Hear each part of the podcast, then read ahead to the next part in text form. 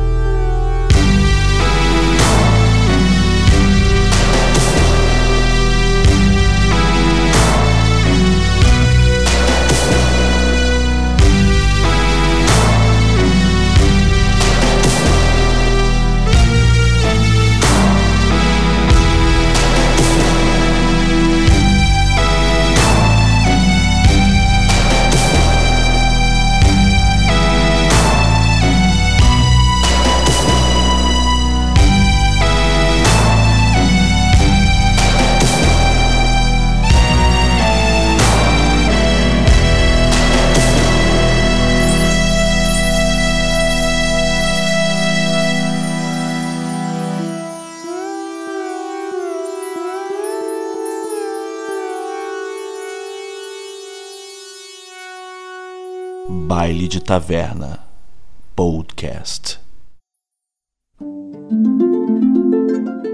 Para uma melhor experiência de áudio, utilize fones de ouvido.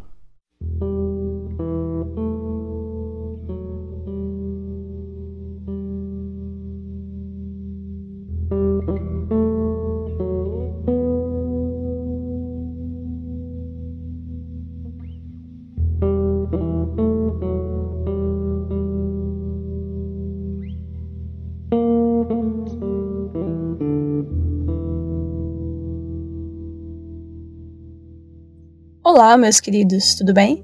Aqui é Herica Freitas, mestre desta aventura no universo de A Pandemia, um mundo que surgiu em 2039, 20 anos após o primeiro infectado, pelo Toxoplasma gondii. As pessoas perderam o controle, a infecção também, os aeroportos, portos e todos os tipos de locomoção foram fechados e a humanidade caiu. Estamos jogando aqui um pouco antes dessa aventura, quando nasceu a pandemia, agora 10 anos antes, onde os jogadores precisam encontrar um lugar seguro para passar o seu tempo que lhe resta, porque a capital já é muito perigosa. Tão perigosa que eles já não conseguem se manter estáveis sem cultivo, sem caça e nas guerras entre facções que se formaram ao longo do tempo. Espero que se divirtam e vamos nessa.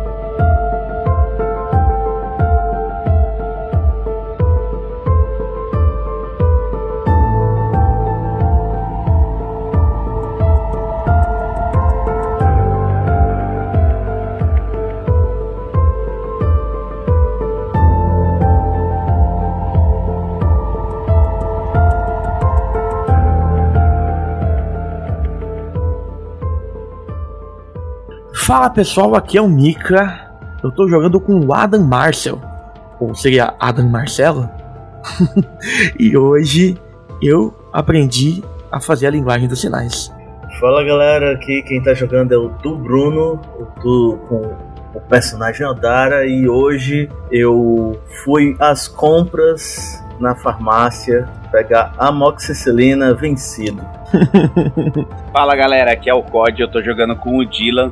Eu nunca achei que ia me sentir tão feliz dentro de um shopping. Feliz, feliz. Fala pessoal, aqui é a Herica Freitas, mestre dessa aventura.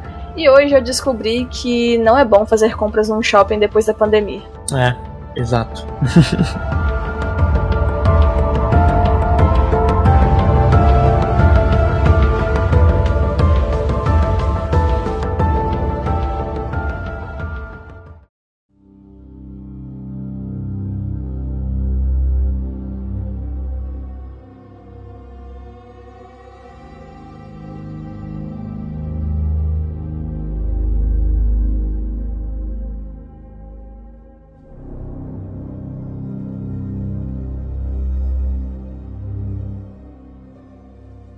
Bom, vamos falar então rapidinho aqui do sistema que a gente vai usar, né, gente? Que é Guaxinins e Gambiarras. Como eu já disse, é o sistema lá da Taverna do Guaxinim. Grande referência do RPG, tá? É um sistema muito versátil. Ele é aquele sistema que você utiliza para ter uma experiência única de RPG e rápida. É basicamente definir os detalhes principais de um personagem. Nome, idade, aparência, background. Aí você que escolhe. E aí você escolhe um atributo entre 2 e 5. Quanto maior for esse número, mais forte, mais atlético, né? Mais rápido, resistente vai ser esse personagem. Quanto menor, mais inteligente, carismático, sagaz. Então, assim, quanto mais alto o atributo, mais fortão, mais parrudo, mais The Rock. E quanto menos, vai ser mais ali para um Einstein da vida, né?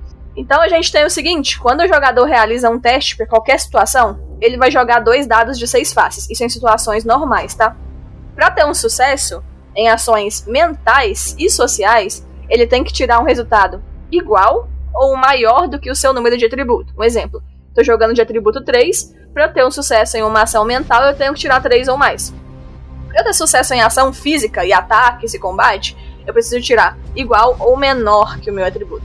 Lembrando que quando eu tiro o meu atributo, é um crítico, tá? Para jogadas com vantagem são 3 dados, desvantagem 1 dado.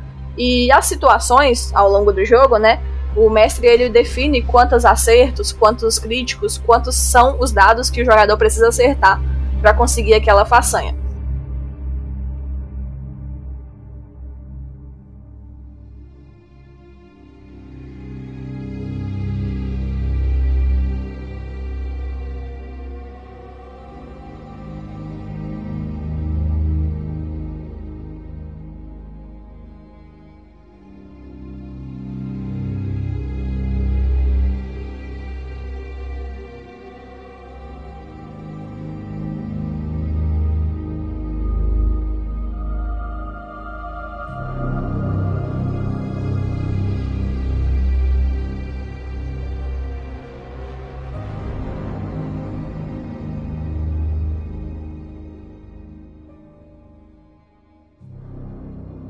O ano é 2029. São 10 anos após o surto. Pra quem não se lembra, o parasita Toxoplasma gondii infectou o ser humano e transformou em uma espécie de morto-vivo, que é sedento por sangue. Alguns anos, pra ser mais preciso, 2 anos depois que o surto começou, a sociedade caiu. Já não tinha regra, não tinha leis, não existia condição de manter o politicamente correto em todo esse caos. E cá estamos, ou melhor, cá estão vocês, tentando construir uma sociedade que é baseada em princípios e valores que caíram junto com os grandes poderes no passado. Não tem lei, não tem crime, muito menos compaixão. Ganha quem for o mais forte, seleção natural, que a gente chama, né? Estamos em um pequeno grupo que está vagando pela cidade, a capital de Mount Pillard, há mais ou menos uma semana, que agora está tomada pela natureza, e insiste em ocupar o espaço que lhe foi tirado um dia. Caminhar, acampar e pilhar casas e prédios abandonados é o que os mantém vivos, além de, claro, ter de enfrentar os infectados, aquelas coisas asquerosas pelo caminho. Vocês ficaram sabendo recentemente, há umas 2 semanas, de um pessoal que está se reunindo lá em Anglan. Eles já estão juntos há alguns anos, mais pro interior, cerca de 2.000 quilômetros de onde vocês estão, que eles estão formando uma sociedade chamada Posto de Comando, regido pelas antigas forças policiais, que apesar de estarem no comando, não são postos tão restritivos como aconteceu no passado, né? Quando as forças policiais começaram a matar pessoas, para reduzir a população. E vocês ouviram que é um local bom e que existe a possibilidade de que esse lugar se expanda, e até mesmo que eles possuem quilômetros de área sem a presença de nenhum infectado. Então, seria um recomeço para vocês. Uma sociedade renascendo, né? E vocês, por estarem no local onde os recursos estão escassos, os grupos extremistas começaram a crescer com maior volume, e vocês estão em 3, né? Até então, vocês não têm condição de ficar por aí muito tempo, ou vocês serão mortos por infectados, pela fome, pela natureza, ou até mesmo por outras pessoas. Então vocês decidiram irem em encontro a esse posto de comando pra ver qual é a dessa galera, né? E entender como que eles estão vivendo em sociedade depois de tanto tempo. Como vocês já estão juntos há mais ou menos uma semana, tudo bem que vocês se conhecem há pouco tempo, né? Não confiam tanto uns nos outros, mas tudo que vocês já passaram até então, nos últimos dias, fez com que vocês tivessem o mínimo de decência com os outros. O estilo de vida que vocês estão seguindo, como andarilhos, é bem difícil, porque o mundo tá hostil. Com certeza vocês assinariam uma testada de morte se continuassem vagando aí pela capital, né, por Mount Pillard. Além de ser o local onde o surto explodiu, onde tem a maior presença de infectados mais robustos, né, infectados há mais tempo, é o local onde pequenas sociedades se formaram, principalmente em grandes postos como delegacias, grandes prédios, teatros, faculdades, universidades. Acaba que é um local muito cheio para pouco recurso. Sobrevive o mais forte. Vocês precisam traçar um plano de rota, né? Vocês terão que passar por uma pequena cidade que é mediadora entre capital e interior, que era a cidade onde tinha uma grande fábrica de metal.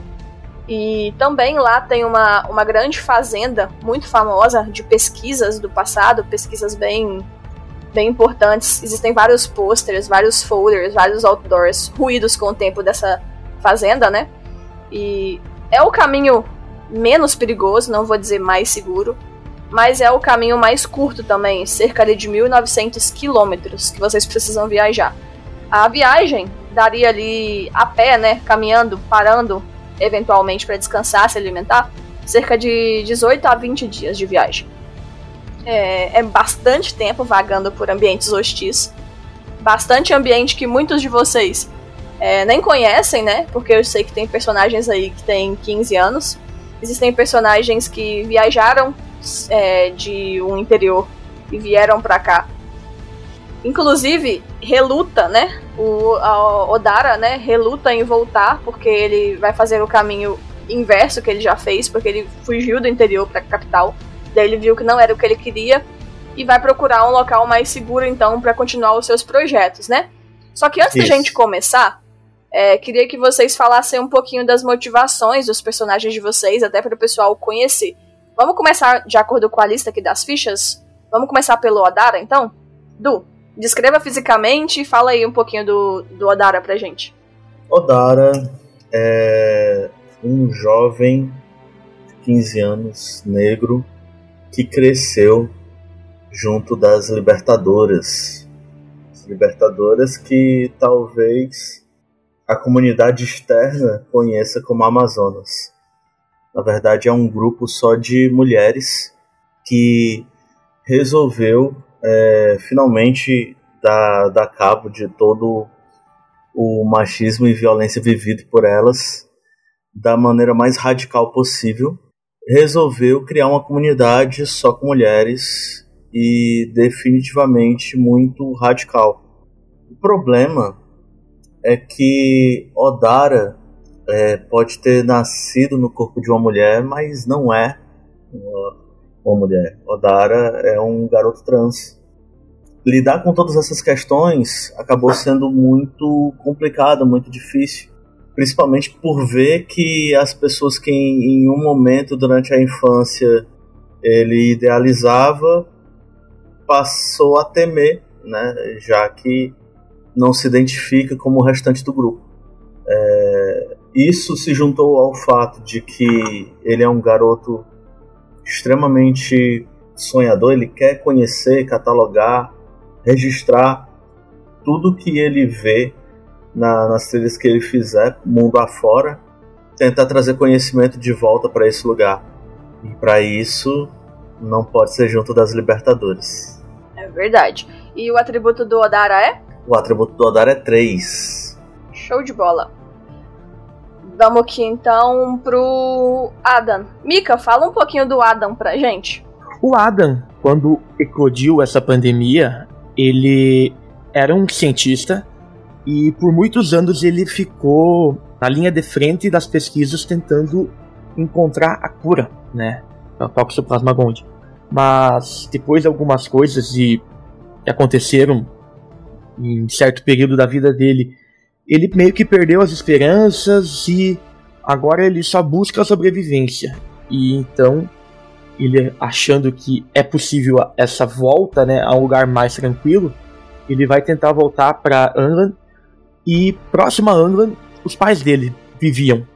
Ele tem praticamente certeza que ele não vai encontrar eles vivos, mas quem sabe ele consiga algum apego emocional, alguma coisa que ele encontre lá. Essa é a principal motivação dele. O Adam tem como atributo 2. Eu ainda acho que Ada é um codinome, o nome verdadeiro é Robert. Pois é, podia ser. Homenagem pro Marcelo aí, é Adam Marcelo. O Adam, ele tem... Ele participou de um grupo, né, extremista para procurar a cura. Inclusive, ele ouviu muito de um cara chamado Tom, né, do grupo que você fez parte lá na universidade. Ele ouviu que em meados ali de 25 e 26, o Tom jurou que conheceu um cara que era imune, porém nunca mais teve contato com ele. Eles eram amigos, inclusive, lá do início do surto, caminharam juntos. Ele não falou esse nome, mas você tem algumas anotações, né, dessas experiências que ele, que era médico, fez junto com o Tom, mas você não sabe quem é, não sabe pra onde foi, você não sabe o que aconteceu com a esperança dessa pessoa, se ela já morreu, se não, porque é muito incerto esse mundo, né? E você fazia parte dos Carniceiros, que receberam esse nome justamente porque eles pegavam os infectados, né, nas ruas, para poder dissecar, entender. Então vamos ver aqui sobre quem é o Dylan e qual que é a motivação dele, Kod. Bom, o Dylan, ele é um garoto de 15 anos, mas aparentemente, na hora que você olha para ele, você dá uns 12, no máximo 13 para ele, pelo desenvolvimento dele que ele não teve. Cara, a motivação dele é a raiva e o ódio dos infectados por ter matado a família dele. Então a única coisa que ele busca é matar todos os infectados, mesmo nessa idade. E ele tá sendo perseguido, né, pelos grupos dos demônios, onde ele chegou a encontrar, fez parte por um tempo, mas segundo a filosofia dos demônios, ele não conseguiu devido a estupros, mortes sem sentido, puxou muito coisas ruins da infância dele, então ele preferiu trair o grupo e realizar coisas que um garoto não realizaria, e por isso ele é então perseguido pelos demônios. Traiu e roubou o grupo, né? Roubou não, tomei posse. O mundo é dos espertos. Uso campeão, né? Era sobrevivência natural. Marcou, eu peguei, ué. Boa. boa. Bom, então basicamente o Adam adotou 2 crianças, né? Eu tava pensando nisso. O Adam tá de papaizão aí, né? Bom, meninos. Pode ter certeza que os 2 dão uma coça em mim. Sim, verdade.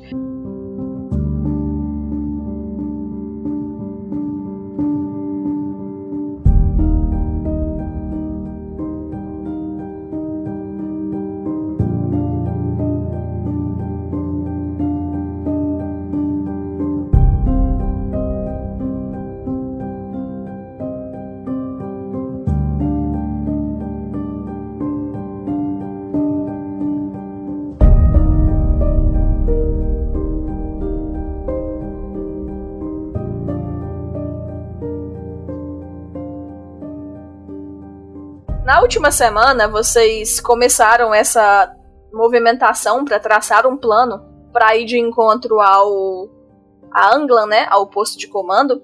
O Odara, ele sempre foi muito efetivo no desenho, na parte de croquis dos mapas, né? Ele é bem estudioso nessa parte. E vocês juntos estão traçando uma rota de acesso até Anglan.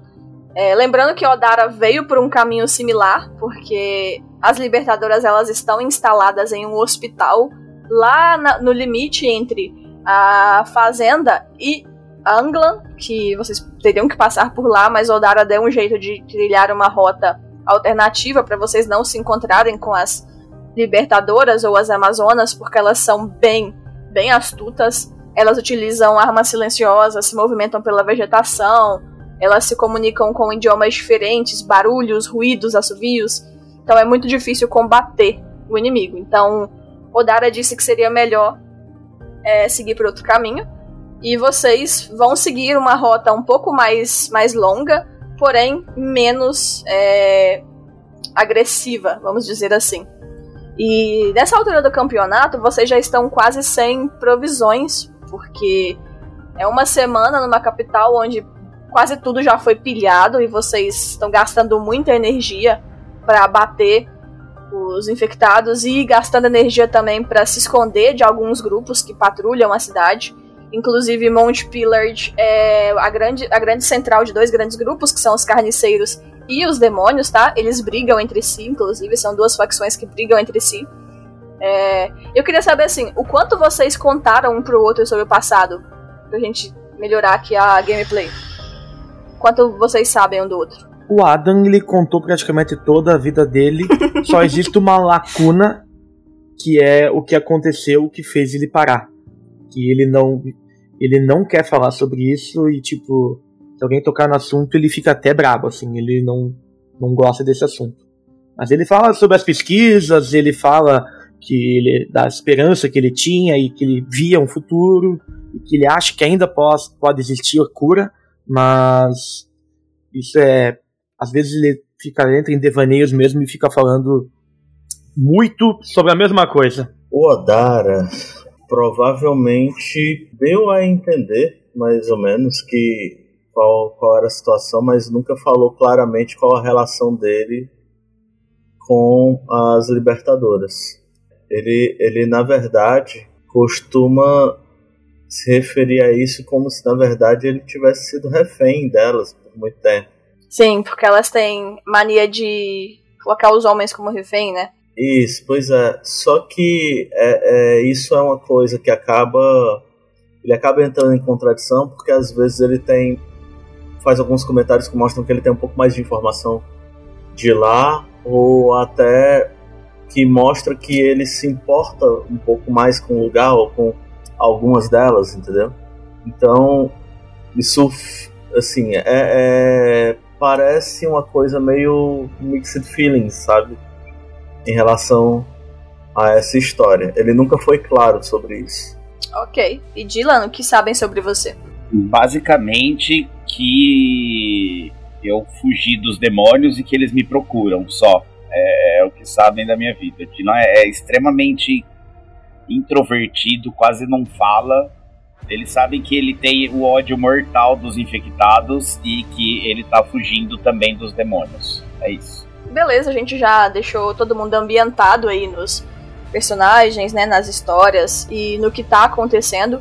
Lembrando que são 10 anos depois, então o Dylan e o Odara tinham, tipo, 5 anos quando o surto explodiu, então eles não lembram do mundo como o Adam lembra, então talvez o Adam seja uma referência, né, principalmente pro Odara, que é muito curioso como as coisas eram feitas no passado, né.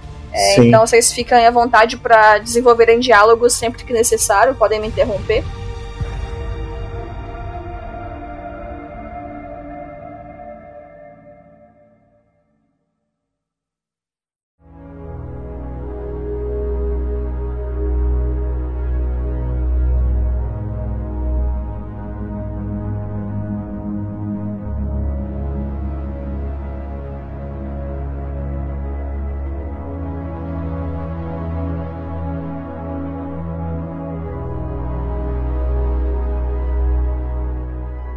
Amanheceu um novo dia, tá?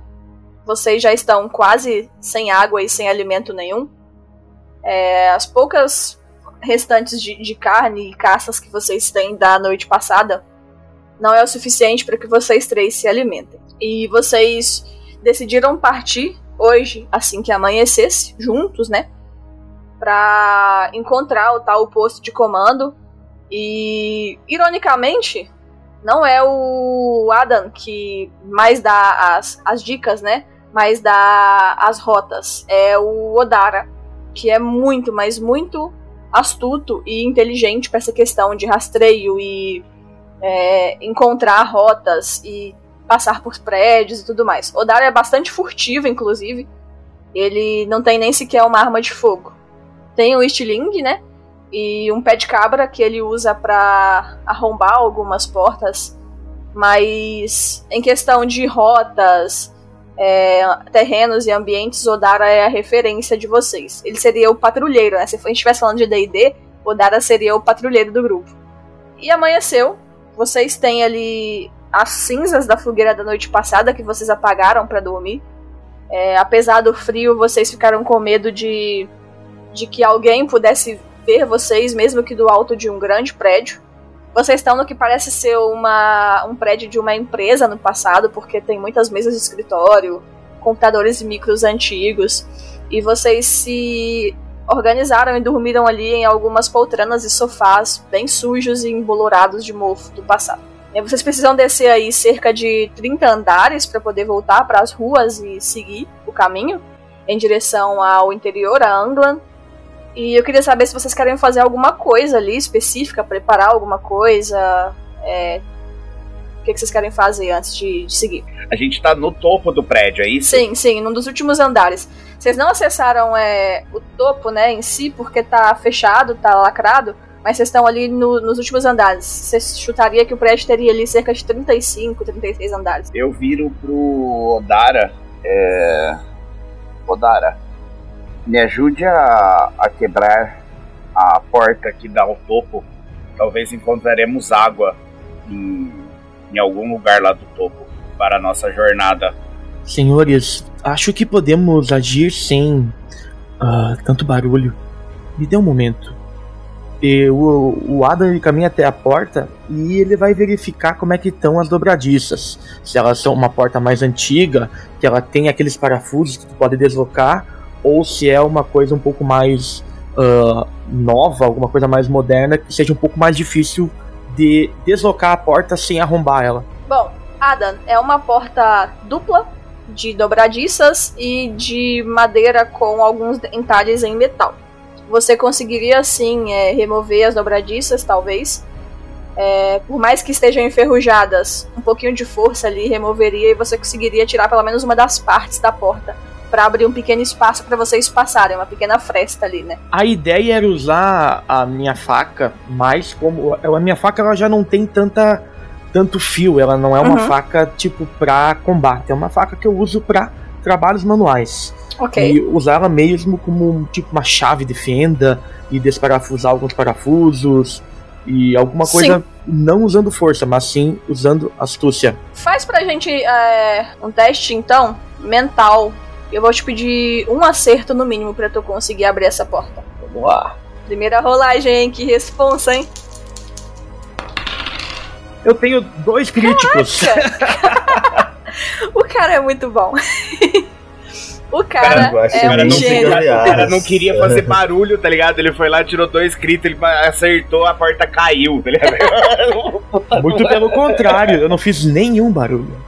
Cara, você pegou a tua faca ali, tu viu que os parafusos das dobradiças, eles são fenda, que fica mais fácil pra você tirar. Quando você tá de faca, Phillips, fica um pouco mais complicado. Tu viu que era um fenda, tu conseguiu desparafusar, pediu a ajuda dos meninos ali pra segurarem a porta, né, pra ela não bater, não fazer barulho. Você retirou minuciosamente todos aqueles parafusos e você abriu ali uma fresta que dá pra passar uma pessoa por vez. Pra o que parece ser um... Porque tá muito iluminado, parece ser um grande heliporto. Você conhece um heliporto, você é do passado, tem um grande H desenhado no chão ali, bem desgastado. E é isso que você consegue ver por hora, pela fresta ali. E tá de dia, tá bem claro. Não tá chovendo, mas também não tá sol, tá bem nublado. Olhando assim, existem prédios mais altos? Sim, existem. Prédios muito mais altos. Eu tiro a porta, né, abro aquele espaço, dou um passo para trás e digo: senhores, mas primeiro averiguem e ver se não temos companhia nos prédios nas laterais. O Odara, ele tava ali sempre verificando os mantimentos, né, no final da vigília, né, assim que amanhece. Exatamente para saber o quanto que eles poderiam andar. Ele começou a olhar um pouco mais para o horizonte, pensando em quais lugares seriam bons abrigos, né? Então o Adam começou a abrir a porta, ele ficou olhando assim meio de longe, foi se aproximando, provavelmente depois do Dylan, e daí só assentiu com a cabeça assim, fez um sinal positivo, meio que aprovando o como que ele removeu sem fazer nenhum barulho. A gente pode dar uma olhada aqui. O Dylan já vai sair, mas ele não vai sair, né, simplesmente sair, não. Ele já vai sair meio que abaixado, se esgueirando ali, perto já do parapeito, assim, ali, acostumado a fazer saques, né, sem ser visto. Então ele vai meio que se esgueirando ali, já olhando ali por todo lugar, vendo se não tem antena, caixa d'água, nada que possa ter algum depósito de água onde ele consiga retirar essa água para ferver e consumir essa água depois. Importante dizer que ele lembrou de ferver a água. Olha só. Muito bem, muito bem. Eu certamente morreria. Um astrônomo jogando um RPG pós-apocalíptico. Ele tá vivo, sobrevivendo de saque sozinho desde os 7 anos. Aí, verdade. Se ele não fervesse a água, ele morreria já há muito tempo. Vamos. Ô, Dylan, tu quer fazer um teste ali mental pra você ver se você encontra alguém no topo dos outros prédios, uma percepção antes de você sair, ou você quer ir direto já procurando? Eu acho que eu iria sair meio já abaixado, se rastejando pra... Na verdade, a intenção não é que eu quero ver alguém, eu só não quero que ninguém me veja. Ok, então vamos fazer um mental pra ver seu stealth? Um acerto, tá? Um 5 e um. Você consegue ali se esgueirar, você olha ao redor, você vê prédios longe, perto, mais altos, mais baixos.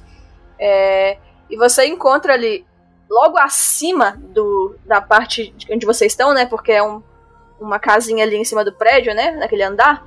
É uma caixa d'água que parece gotejar alguma coisa. Tem uma escada ali de marinheiro que dá acesso até essa caixa d'água. É impossível você ir furtivo ali, você vai ter que ficar exposto as costas para um prédio maior adjacente, mas tem alguma coisa pingando, você consegue ouvir o gotejar. Plim, eu passo essa informação para eles e pergunto se algum deles não pode verificar esse prédio para eu subir na caixa d'água e ver o que tem lá dentro. Mestre, eu posso considerar que eu tenha, eu comentei que teria alguns apetrechos, tipo, não, itens tipo coisas que antigamente eram coisas úteis do dia a dia, tipo um pedacinho do espelho. Eu posso considerar que eu tenha? Sim, pode sim. É bem comum, pode ter sim. Tá, então, beleza. Eu olho assim... Tome cuidado, mas aguarde um pouco. Me deixe verificar. E eu quero dar uma olhada, mestre, se tem alguém nos prédios, assim. Um teste mental, pelo menos um acerto, tá? Ô, mestre, deixa eu só perguntar uma coisa. Você falou, não tá sol, né? Tá nublado, por exemplo. Tá nublado, não tem nenhuma... Tá, beleza. Um sucesso. Eu tive um 3 e o meu atributo é 2. Ok. Adam, já ia te chamar de Mika. Adam, você observa ali, olha ao redor. O prédio, né, que tá adjacente ali, o mais alto... Não parece ser sede de nenhum grupo. Não parece ter ninguém lá. Pelo menos a porta. Você vê a portinha lá, né? Do topo lá. Fechada. Não aparenta ter nenhuma mira a laser de arma aí em vocês. A movimentação da porta ali e pessoas movimentando pra fora ali não parece ter alarmado nada de perigoso. Aparentemente tá safe subir na caixa d'água e coletar o que quer que seja ali, o líquido que esteja ali. Dylan, acho que não haverá problemas, mas seja rápido, cauteloso e silencioso. Ficarei na retaguarda. Ok, me deem seus cantis que, se tiver, eu já encho para a nossa jornada. Eu pego aquelas bombonas de DL capaz. Umas garrafas pet, imagina que a gente tem umas garrafas pet. Coisa. Boa, porque pet demora muito a decompor, né? Exato, exatamente. Eu entrego uma garrafa pet da Fruc, que é aqui do sul. E eu entrego pra ele. E aí eu vou ficar, tipo, contra a... tipo, provavelmente de onde vem a porta tem uma paredinha. Eu vou ficar escorado na parede com o vidro, com o espelho, dando uma olhadinha nos prédios ao redor, não sendo visto, e de olho nas janelas e sacadas e no teto. Beleza. Dylan, você vai subir então a escadinha de marinheiro, né? Isso, vou subir lá. É bem baixinho, tá? Não chega nem a 2 metros de altura a escadinha.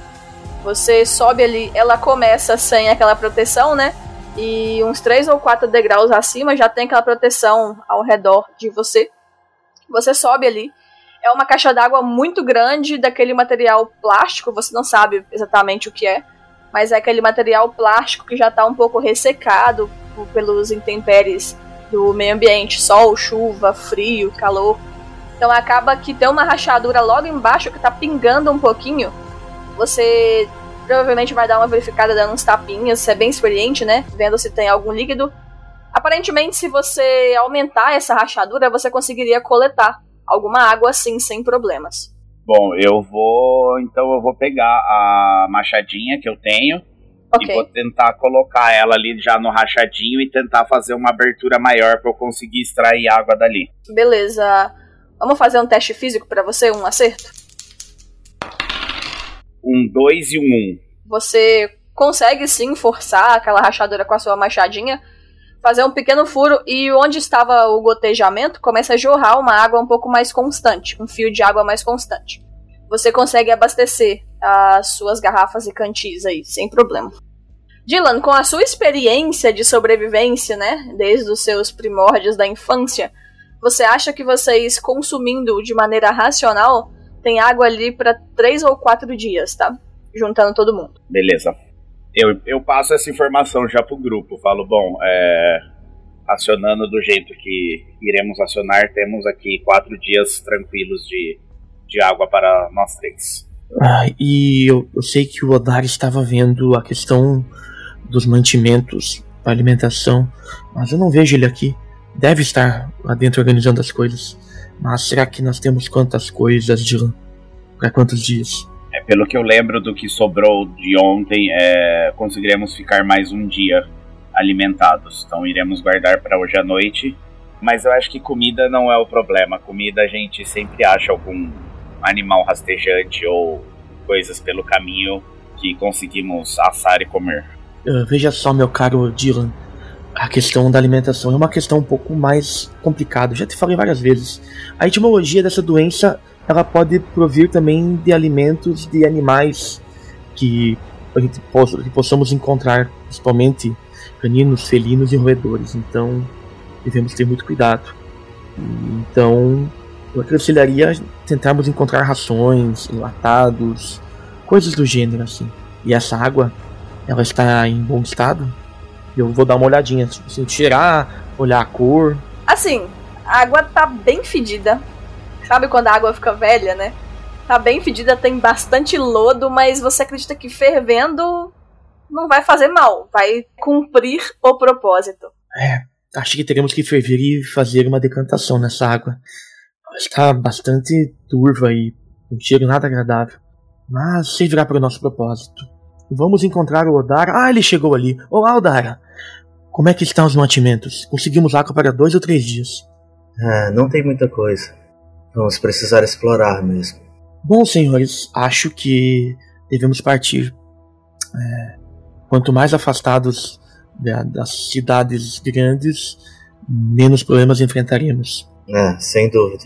Odara, você já tem mais ou menos uma rota que vocês vão seguir, tá? Você acha que é mais seguro vocês irem por caminhos mais baixos, né? Na rua mesmo, evitando avenidas do passado, indo mais por becos e esquinas e fazendo pequenos atalhos por dentro de construções antigas, porque assim vocês não ficam tão expostos e vocês conseguem evitar infectados que possam estar andando nas ruas, ou até mesmo grupo de patrulhas de demônios ou carniceiros que costumam movimentar-se muito com veículos antigos, com motocicletas e carros. Uhum. Então vocês conseguiriam passarem desapercebidos se fossem por rotas alternativas que não fossem antigas avenidas, né? A gente tem que buscar os caminhos menores lá embaixo. Exato. E se atentem a pessoas que possamos encontrar no caminho, mesmo que elas não pareçam hostis, elas podem estar em estado de quiescência e manifestar os sintomas infectado a qualquer momento. Você sabe que os sintomas podem aparecer a qualquer momento. É uma infecção muito rápida. Quando o Adam fala assim sobre infectados, Dylan dá uma cuspidona assim no chão.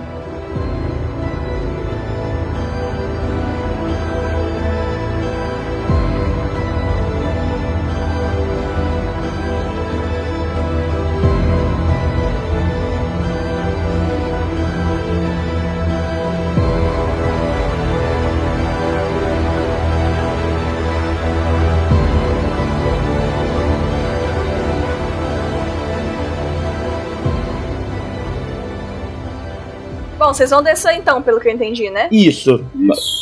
Eu acredito que o Odara tenha desenhado mais ou menos algum mapa, né? Alguma rota.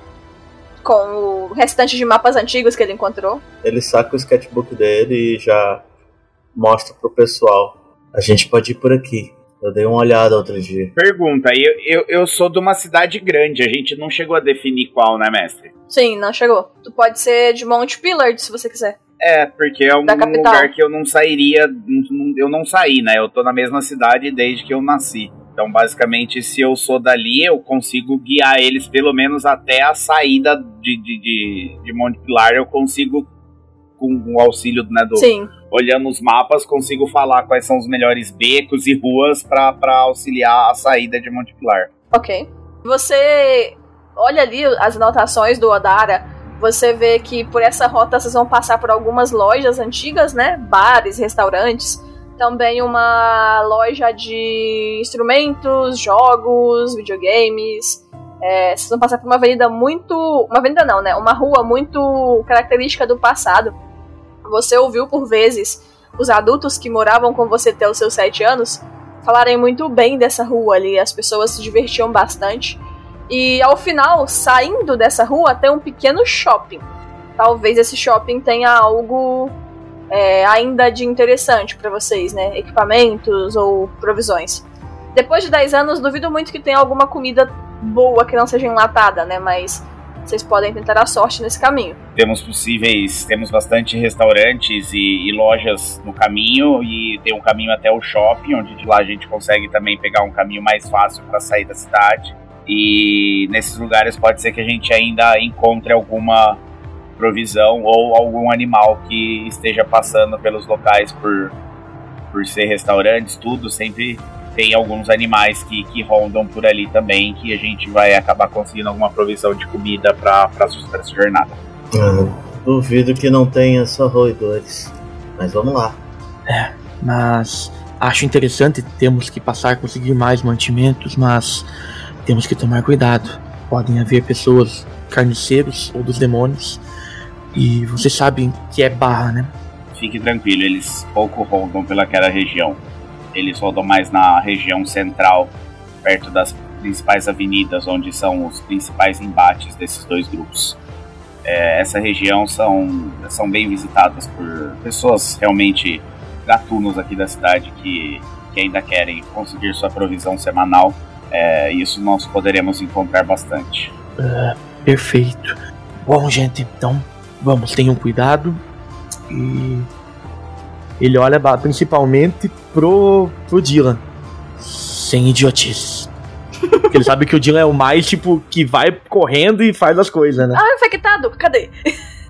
Fique tranquilo, meu velho senhor. Não sobrevivi até aqui fazendo bosta. Às vezes eu faço, mas... Assim como noite passada, quando vocês subiram esse prédio para descansarem, não tem muita dificuldade, as escadas estão quase intactas. O tempo não conseguiu destruir essa subida desse prédio. E tirando algumas partes que ela tá quebrada de um lado ou outro, ou falta um corrimão, ou mais acentuada, dá para descer tranquilamente, sem nenhum teste. Não vou pedir nenhum teste de acrobacia ou algo do tipo para vocês. E eventualmente vocês estão no salão principal desse grande prédio comercial. De frente ali, aquelas grandes portas de vidro quebradas e já a natureza invadindo o chão desse local. nesse grande hall, ontem, à noite, quando vocês chegaram, não dava pra ver muito bem, né, a ambientação ali daquele hall principal.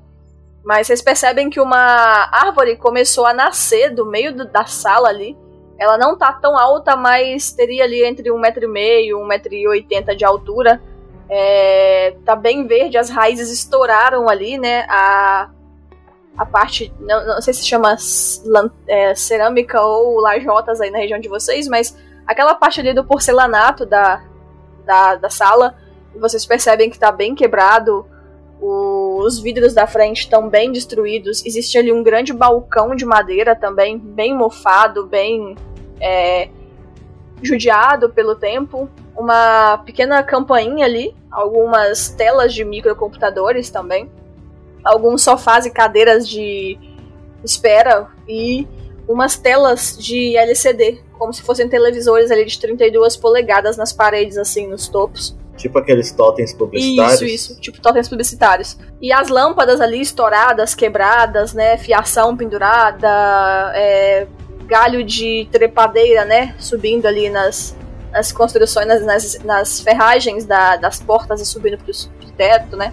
Tá bem comido pelo tempo mesmo, a natureza tá pegando de volta o que era dela. E ali fora, logo na calçada, né, de frente pra fachada do prédio, tinham ali algumas árvores que no passado poderiam ser decorações, mas que agora já estão bem mais altas, sem podar, elas cresceram bastante, estão fazendo muita sombra ali na fachada do prédio, então tá bem escuro onde vocês vão passar. Talvez se tivesse alguém lá de cima não veria vocês, porque a copa das árvores ali da porta tamparia até uma certa distância, tá? Vocês dobrariam então à direita nesse prédio e seguiriam pelo caminho que o Odara sugeriu. E também o Dylan confirmou que seria uma boa rota. Aquelas telas, elas estão inteiras, estão quebradas? Os televisores estão bastante quebrados, alguns batidos, outros pendurados. Mas você encontra um ou dois que talvez não estejam funcionando, claro, né? Porque não tem energia elétrica, mas um ou dois que estejam ali intactos. Eles estão muito alto? Eles estão aqui à altura, mais ou menos? Cerca de 1,80m de altura. Tá bem no finalzinho do pé direito da sala, sabe? E essas fiações que você falou, elas estão caídas pra baixo? Por exemplo, eu conseguiria pegar um... Tu pode rolar um testezinho pra pular e puxar uma, sem problema.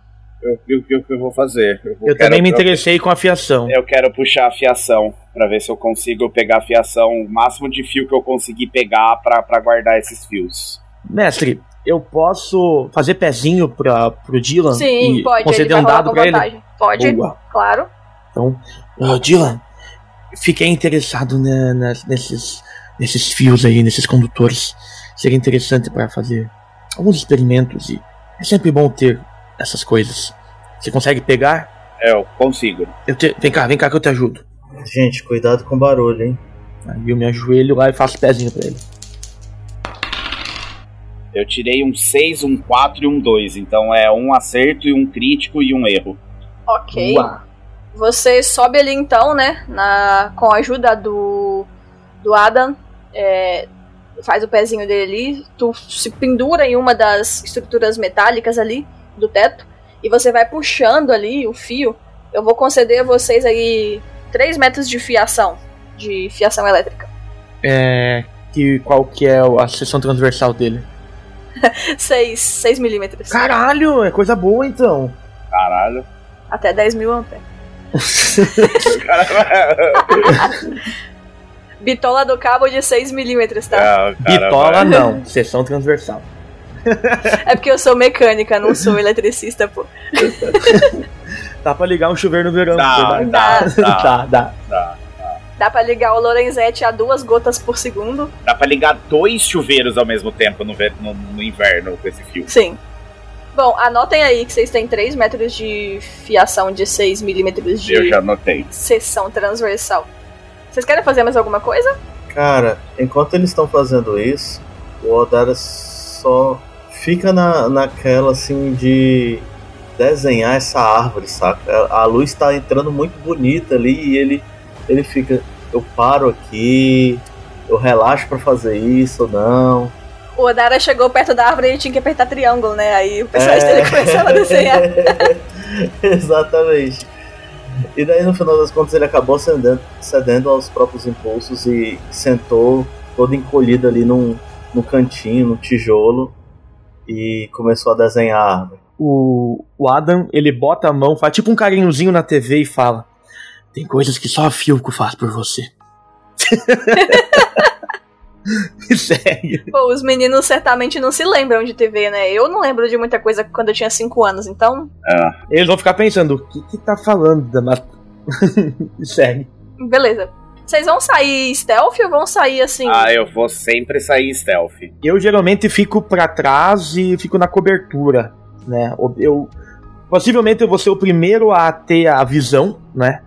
E eu vou meio que, tipo, direcionando os meninos. Então, antes mesmo, tipo, de botar a cara pra fora, eu vou ficar, tipo, espreitando, usar o meu espelho, e eu vou dar uma observada ao redor, ver se a barra tá limpa, né? Faça aí um teste mental, então, um acerto. Uma hora vai dar ruim isso aí, eu tô vendo. Uma hora vocês vão errar, eu vou falar, parece que tá vazio. Bom, não foi dessa vez. 4 e 3. Ok. Você com o seu espelho ali faz uma varredura pelo caminho que vocês vão seguir, também a retaguarda, e você não percebe nenhum inimigo em potencial, nem infectado, tampouco ser humano. O Odara se aproxima um pouco do Adam. Vem cá.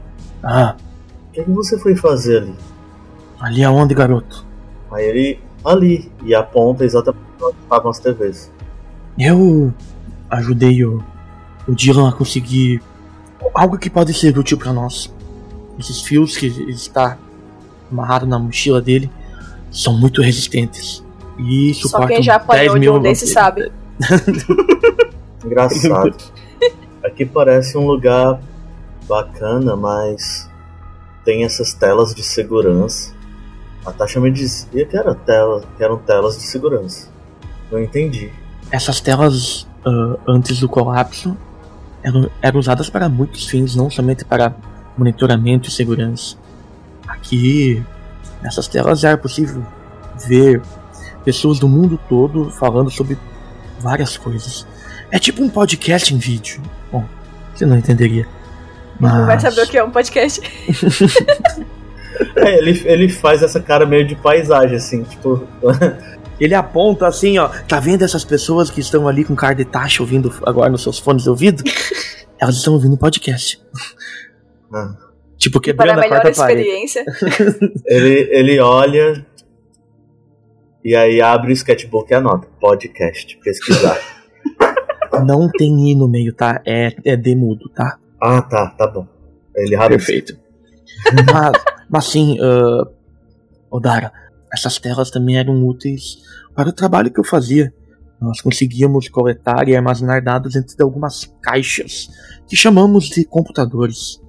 Mas, como não há mais energia elétrica, ou outros tipos de energia que possamos fazê-las funcionar, elas são inúteis hoje. Então, apenas os fios, algumas outras coisas poderiam ser úteis. Coisas que só a Filco fazia para a gente. Sim. Bom... Ele volta a atenção e ele tipo faz um sinal com o dedo indicador próximo à têmpora, fazendo um sinal tipo pra eles avançarem, assim, né? Silêncio e um sinal pra eles avançarem. Descreveu bem aí o sinal pra poder ordenar o grupo. Eu me lembro que no outro grupo o sinal de infectado era tipo 2 mãos na cabeça e balançando assim. Então... Bom, vocês entendem que é a deixa do Adam pra vocês seguirem, que tá seguro. Lembrando que, Dylan, você que tá andando sempre furtivo, faz um testezinho pra gente. É até falhar, cara. Até falhar. Uhum. Um crítico e um acerto. Show. Cara, o Dylan, ele nem faz barulho de passos. O Dylan, ele é um gatuno, assim, real. Vocês vão caminhando, então, por baixo da copa daquelas árvores e viram à direita e começam a enxergar, né, alguns carros e veículos parados, estacionados ali, quebrados com o tempo, com lodo, ferrugem, portas abertas, escancaradas, porta-malas abertos, roupas antigas ali espalhadas pelo chão, aquele caos, né? E algumas lojas, algumas fachadas, vocês conseguem ler algumas pequenas letras em 3 lojas específicas. Uma delas, farmácia, uma fachada que tá toda fechada por tábuas. A parte de vidro foi quebrada, mas parece que alguém pregou tábuas ali pra poder barricar aquele prédio. Lá na frente tem um outro prédio que é de supermercado, com aquelas portas de metal de correr, né? Verticais. E lá no final tem uma loja que tá variedades e tem, parece que tem um violão desenhado assim na fachada, bem desgastado com o tempo. E essa loja de variedades, a fachada de vidro tá totalmente quebrada e tá aberta. Tanto a farmácia quanto o mercado estão lacrados pelas portas. A farmácia pelas madeiras e o mercado à esquerda pela porta de metal. Ô mestre, por morar ali, eu tenho conhecimento de que a farmácia ou o mercado, eles são utilizados pelos demônios ou carniceiros para retirar proventos ou coisas assim, são do território deles? Ou, olha, ou não, que você não se lembra isso. De nunca ter patrulhado como um demônio nessa área aí, tá? É bem remota mesmo essa ruazinha que vocês vão passar. Dificilmente vocês vão encontrar algum ser humano patrulhando. Talvez um viajante ou um pequeno grupo, mas grandes facções como os demônios e os carniceiros é bem difícil. Eu acho que ali tem alguma coisa, mas é bom ter cuidado. Se tá lacrado, pode ter rato dentro. O Odara se acostumou a chamar de rato os infectados. Bom, acredito que a gente teria maximizar a chance de encontrar algo perigoso na medida que fôssemos adentrando todos os locais. Vamos escolher um e ver o que tem dentro? O que é que vocês acham dali? Eu aponto pra farmácia. Como estão nossos estoques de medicamento, faixas, curativos, o que precisamos? O que precisamos mais? Medicamentos, comida... Graças a Deus, quem está jogando é o Adam e não o Mika, porque eu gosto de violão. Bom, vocês não têm medicamentos assim, nem analgésicos, nem antibióticos, medicamentos em si, não. Mas vocês têm ali... algumas previsões, ó, garrafinha de álcool e trapo pra fazer kit médico. brincadeira. Vocês têm algumas ataduras. Coquetel Molotov. E o cara é caótico e em vez de fazer o curativo, ele vai fazer o coquetel. Coquetel Molotov. Não à toa, pode é o merdeiro do baile, né, cara? E um de vocês aí, deixa eu ver, escolhe um de vocês aí pra rolar um D4 pra eu saber quantas garrafas de álcool vocês têm. Tá, eu vou rolar aqui pra ferrar a gente, peraí. 2. Boa, 2 garrafas de álcool aí. Tá bom. E aí trapos, vocês podem também improvisar com roupas ou coisa do tipo. Eu não vou limitar uma quantidade não, tá? Claro que vocês não vão ter 10 quilos de roupa na mala, né, mas... Não, a gente não vai sair que nem, sei lá, cultivador de algodão, né?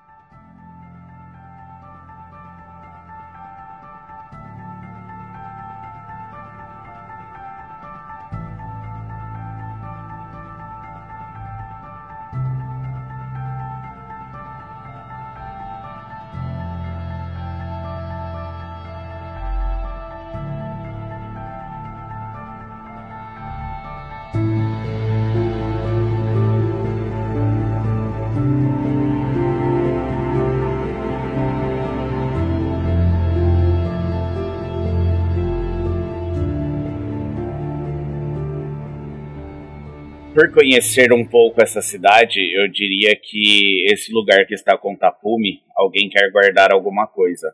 Não sei o que. E naquele maior, encontraremos comida. Conheço este lugar, já ouvi falar sobre este lugar e tem algumas comidas ainda ali. Naquela loja lá do fundo, se vocês forem, tem uma cutscene de vocês tocando violão, tá? Mas... aí vocês decidem. Eu acho que iremos encontrar alguma coisa nos 2 lugares. Tanto que a gente possa usar, quanto que a gente possa matar. Vocês que escolhem pra onde vocês querem ir. O Adam puxa de dentro do bolso uma moeda. Uma moeda qualquer. Ele diz, se cair cara, vamos à farmácia. Se cair coroa, vamos ao mercado. 10 meninos perguntam, o que é cara, o que é coroa? Não, isso é uma coisa que ele faz bastante. Ah, ok. Então ele cara, já explicou. Cara, vou dizer que seja ímpar e coroa, vou dizer que seja par. Ok. Vamos lá. Cara, aí eu pergunto o que é ímpar ou par, porque assim, começou quando eu tinha 5 anos, eu não fui pra escola, né? Então, assim, conta, eu não sei nada. Tu conhece pela... Não, é que isso aqui foi em off, né? Quanto muito eu sei falar português, eu sei falar a língua nativa, mas fora isso, eu sou um... O par e ímpar foi em off, né? É só pra eu saber do dado. Entendi. Só cara e coroa que ele falou. Deu ímpar, né? Deu ímpar, então caiu o cara. Ele olha assim, cara... E eu volto da farmácia. Tá certo, então vamos lá. Du, faz uma coisa pra mim, que é uma coisa do seu personagem, que o pessoal vai ficar curioso, mas rola um D20 pra eu saber quantos daquele... Tá, beleza. Daquele coisa você tem. Tá. Ok, 17, anota aí, tá? Um por dia. Aham, tá bom. Mano, eu vou... A hora que ele fala, vamos pra farmácia... Foi farmácia, né? É. Isso. A hora que ele fala, vamos pra farmácia, Você vê o Dylan arrancando o machadinho dele, já empunhando o machadinho dele, e ele vira e fala, então vamos. Como que você quer abrir esse local? Como que você quer gerar uma passagem pra vocês? Descreve que eu vou saber qual é o teste que eu vou pedir e quanto que eu vou pedir. É muito alto, mestre? As tábuas, elas estão pregadas de fora a fora da fachada, do teto ao chão. Ah, tá, elas estão pregadas em cima e embaixo, não tem como pular, horizontal, por exemplo. Tá? São tábuas de mais ou menos ali... Se bem que o meu palmo não é tanta comparação com minha mão pequenininha, mas imagine tábuas da largura de 30 centímetros na horizontal ali. A primeira coisa que o Odara vai fazer é colar o ouvido e tentar escutar lá dentro. Ok, faça um teste mental. Ele lida muito com o silêncio o tempo todo, então... Pra ele, teste isso é mental, mais importante. 2 acertos. Ô, mestre, uma pergunta que eu fiquei com curiosidade. Os infectados, eles têm algum cheiro específico? Cara, quando eles entram em decomposição, né, eles têm aquele cheiro mais característico de podre, né? Mas assim... Mas a cidade tá com esse cheiro, né? Então... Não tá. É assim, não é aquela coisa, nossa, a cidade tá fedida. Não, ela tá com cheiro de coisa antiga, mas... Dificilmente num ambiente aberto você vai sacar que tem infectado pelo cheiro, sabe? Ah. E os prédios internos normalmente tem cheiro de cachorro molhado, então não, beleza. É difícil entender. O Adam, enquanto eles vão lá ver como é que vão abrir e tal, ele vai ficar observando o lado externo, vendo se não vão ser emboscados, se não vai aparecer ninguém. Ok. Então eu vou pedir pro Odara pra escutar no mínimo 2 acertos. Pro Adam, que vai investigar, né, o ambiente, olhar ao redor, 1 acerto no mínimo, e assim que o Odara falar se ele ouve algo ou não, o Dylan vai querer abrir, né? As tábuas estão pregadas pro lado de dentro ou pro lado de fora? Lado de dentro. Pregaram de dentro pra fora. O Adam tem 2 acertos. Não posso dar um acerto pro Odara? Não. Olha, ele conseguiu. Dois, meia, botou meia. É um sinal. Se fosse com vantagem, nossa. Nós vamos encontrar os demônios, né? Beleza. O Odara, ele coloca o ouvido ali na uma das tábuas, e daí ele não ouve nenhum grunhido, nenhum barulho lá dentro. Tá completo silêncio, tá? Dylan, você percebe que o Odara assentiu, provavelmente, que tava vazio ali dentro. E você verificou que as tábuas estão pregadas de dentro para fora. Então, quem quer que barricou esse prédio, barricou da parte de dentro, né? Como é que você quer... Eu vou tentar colocar meu machado, assim, na fresta, assim, de uma das tábuas e tentar fazer meio que ele como uma alavanquinha, assim, pra ver se a tábua mexe, sabe? Pra ver se eu consigo começar a tirar o prego ali da tábua. Ok. Então, eu vou pedir pra você fazer nos 2 lados, primeiro um lado e depois o outro. Eu vou pedir um acerto... em cada teste de força, né? Mas se você tirar um crítico, você vai arrancá-la de uma vez. Beleza. O Odara interrompe ele no momento que... ele arrancou de uma vez. Já era. Não, demorou. Não. Assim, demorou pra fazer barulho, vai deixar a lâmina frouxa. Não faz isso. Não faz isso. Ele você pega... conseguiu um espaço de mais ou menos 30 centímetros ali. Você tirou uma das tábuas. O Odara pede pra ele se afastar um pouco e ele coloca o pé de cabra e vai forçando o corpo contra o pé de cabra devagar. Odara, teste de força, um acerto, e se você tirar um crítico, tu arranca a tábua de uma vez, não precisa fazer dos dois lados. Um acerto. Você conseguiu desprender um dos lados, faz mais um pra você desprender o outro lado. Ah, bem em cima, um 3. Beleza. Você consegue então tirar a segunda tábua e vocês têm ali uma fresta de 60 centímetros pra passar. Vocês já caberiam, tá? Eu passo já empunhando o machado pra qualquer coisa. Lembrando que vocês têm lanterna, tá, gente? Então, eu seguro no ombro do Dylan. Cuidado. Vai devagar. Adentra que eu ficarei aqui na passagem. Aí dentro, pela barricada, né? Pelas tábuas na fachada da frente, tá bem mais escuro do que o exterior. Pra enxergar o ambiente em sua totalidade, além da pequena entrada de luz que vocês fizeram, vocês teriam que usar lanternas. Vai entrar Dylan e Odara? Isso. Na verdade, todos vão entrar, só que eu vou ficar do lado de dentro, próximo à passagem. Esse é o momento do puzzle. A gente vai ter que achar uma entrada pra puxar o nosso Joe. Verdade. Boa. Odara e Dylan, vocês vão juntos, então, explorar enquanto o Adam fica vigiando a entrada, né? Isso. Dylan, Odara, vocês começam a caminhar pelo aquele chão quadriculado, né? Porcelanato preto e branco ali, quadradinho, como se tal qual um tabuleiro de xadrez. Vocês não conhecem o xadrez, mas quem tá ouvindo conhece. Então fica mais fácil pra descrever. E ali tem várias prateleiras ali, organizadas de forma paralela, e muitas já estão pilhadas, quebradas, bem sujas. Ao fundo tem o que parece ser um grande balcão branco, um pouco mais alto do que a cintura de vocês. Algumas duas telas daqueles tais computadores que o Adam disse para vocês. Olhando em volta ali, aquelas prateleiras que estão ali na parte da frente, vocês não observam nada muito relevante. Nenhum medicamento, muita sujeira, muita caixa de papelão, muito vidro vazio de remédio. Mas ali nessa parte de fora, parece que já foi bem pilhado no passado. Talvez esse vidro prédio... Vidro de tamanho. Vidros tem de tamanhos variados. Tem pequenininho, tem maiores, tem tipo como se fosse um vidro de vitamina, por exemplo. Tem vidros menores. Tu quer pegar algum? Eu quero pegar, ver se eu pego uns 3 vidros os maiores, assim, que eu achar e quero pôr na minha mochila. Ok. Vamos supor que você pegou, então, uns de 15 centímetros de altura, daqueles de vitamina, aquela vitamina que você tem dificuldade até de engolir, sabe? Sei. Aqueles vidros ali, uns 3 potes ali de 15 centímetros de altura. Eu vou pesquisar, na verdade eu vou procurar caixas específicas. Ok.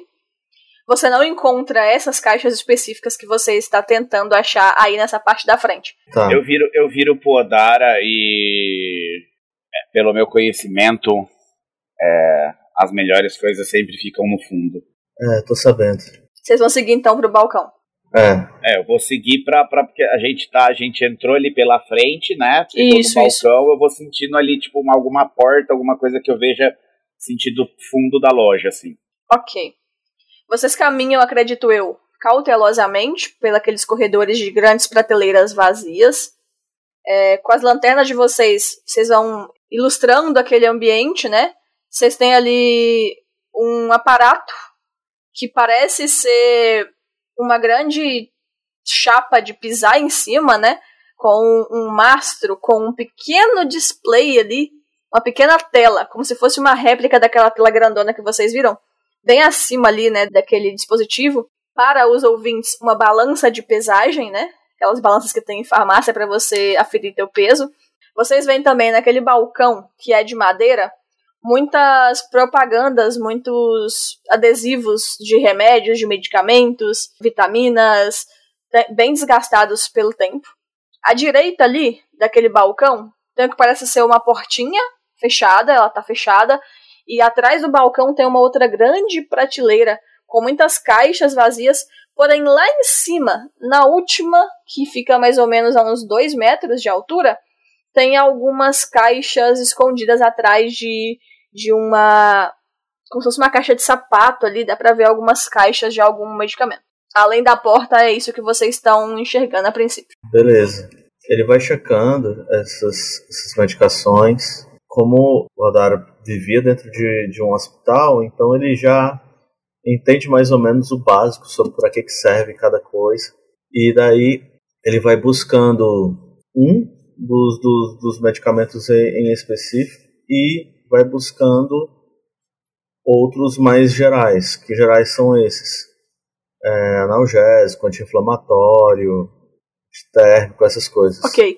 Algum de vocês vai tentar pegar o que está a 2 metros de altura lá, aquelas caixas? Eu provavelmente vou olhar. Sim, vou tentar pegar. Tentar ver o que... Ok.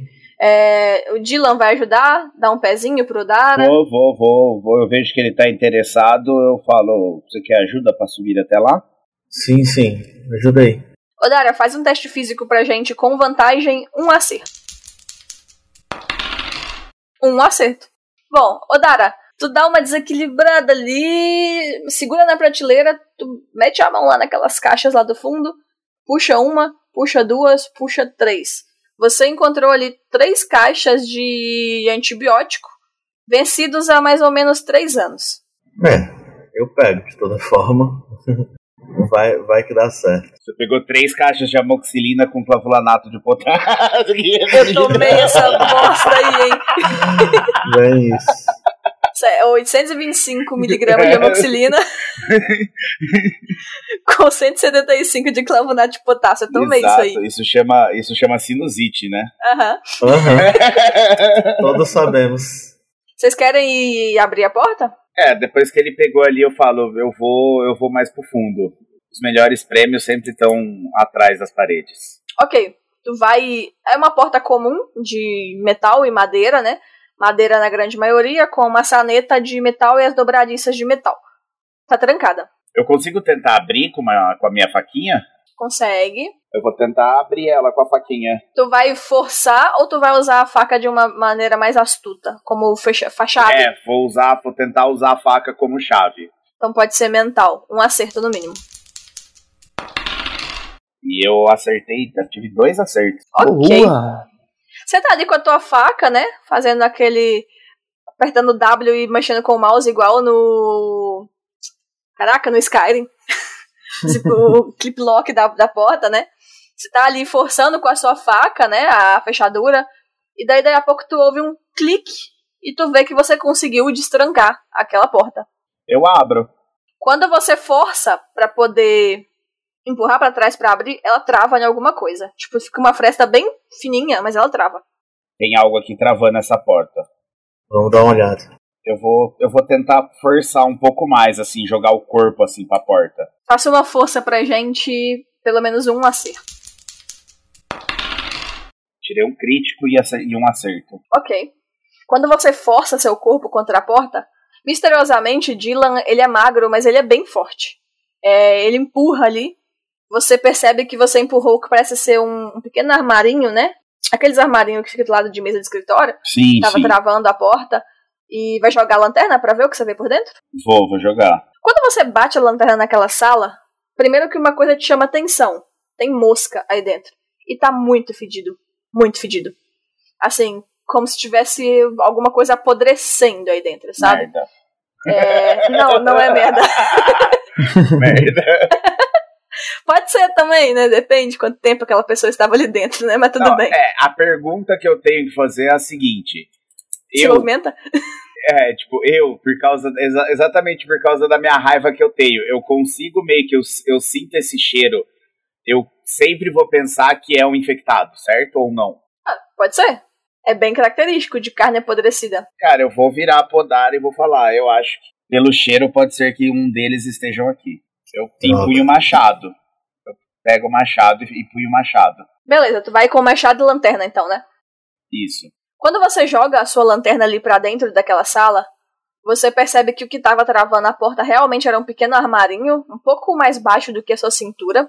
No interior tem algumas prateleiras à esquerda e bem no centro da sala, sentado, né, de costas pra parede, tem o que parece ser um corpo em decomposição, aparentemente, pela sua experiência com pessoas mortas e corpos, deve estar ali há uns 2 ou 3 meses já morto, porque a parte do crânio ali já está aparecendo, a parte da dentição ali já está, a parte da pele que fica no maxilar ali já está bem apodrecida, já não tem mais glóbulos oculares, já está bem ressecada a cavidade ocular da pessoa.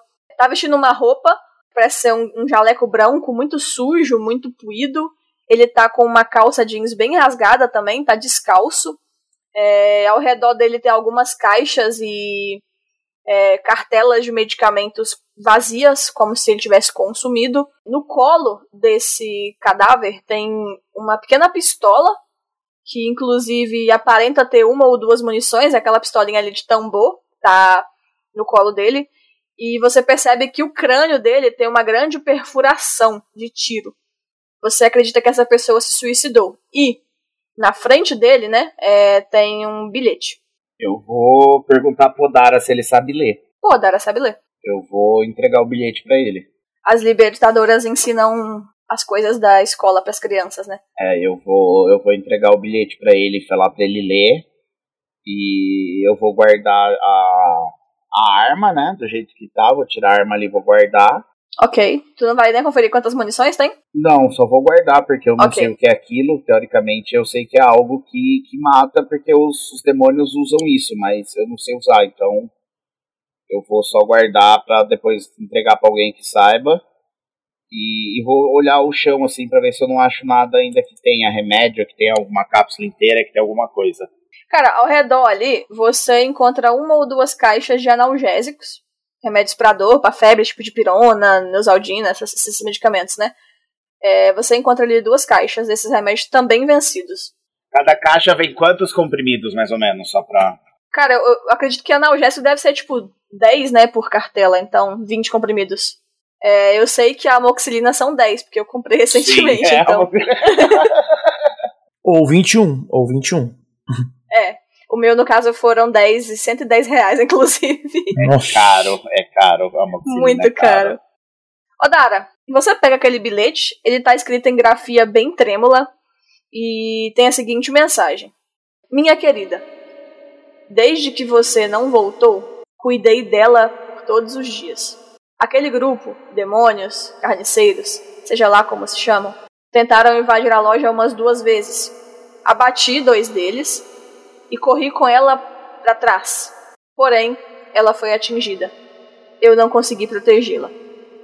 Depois de enterrar o seu corpo atrás da loja, entrei para essa sala, barriquei o prédio e tentei me matar com alguns medicamentos.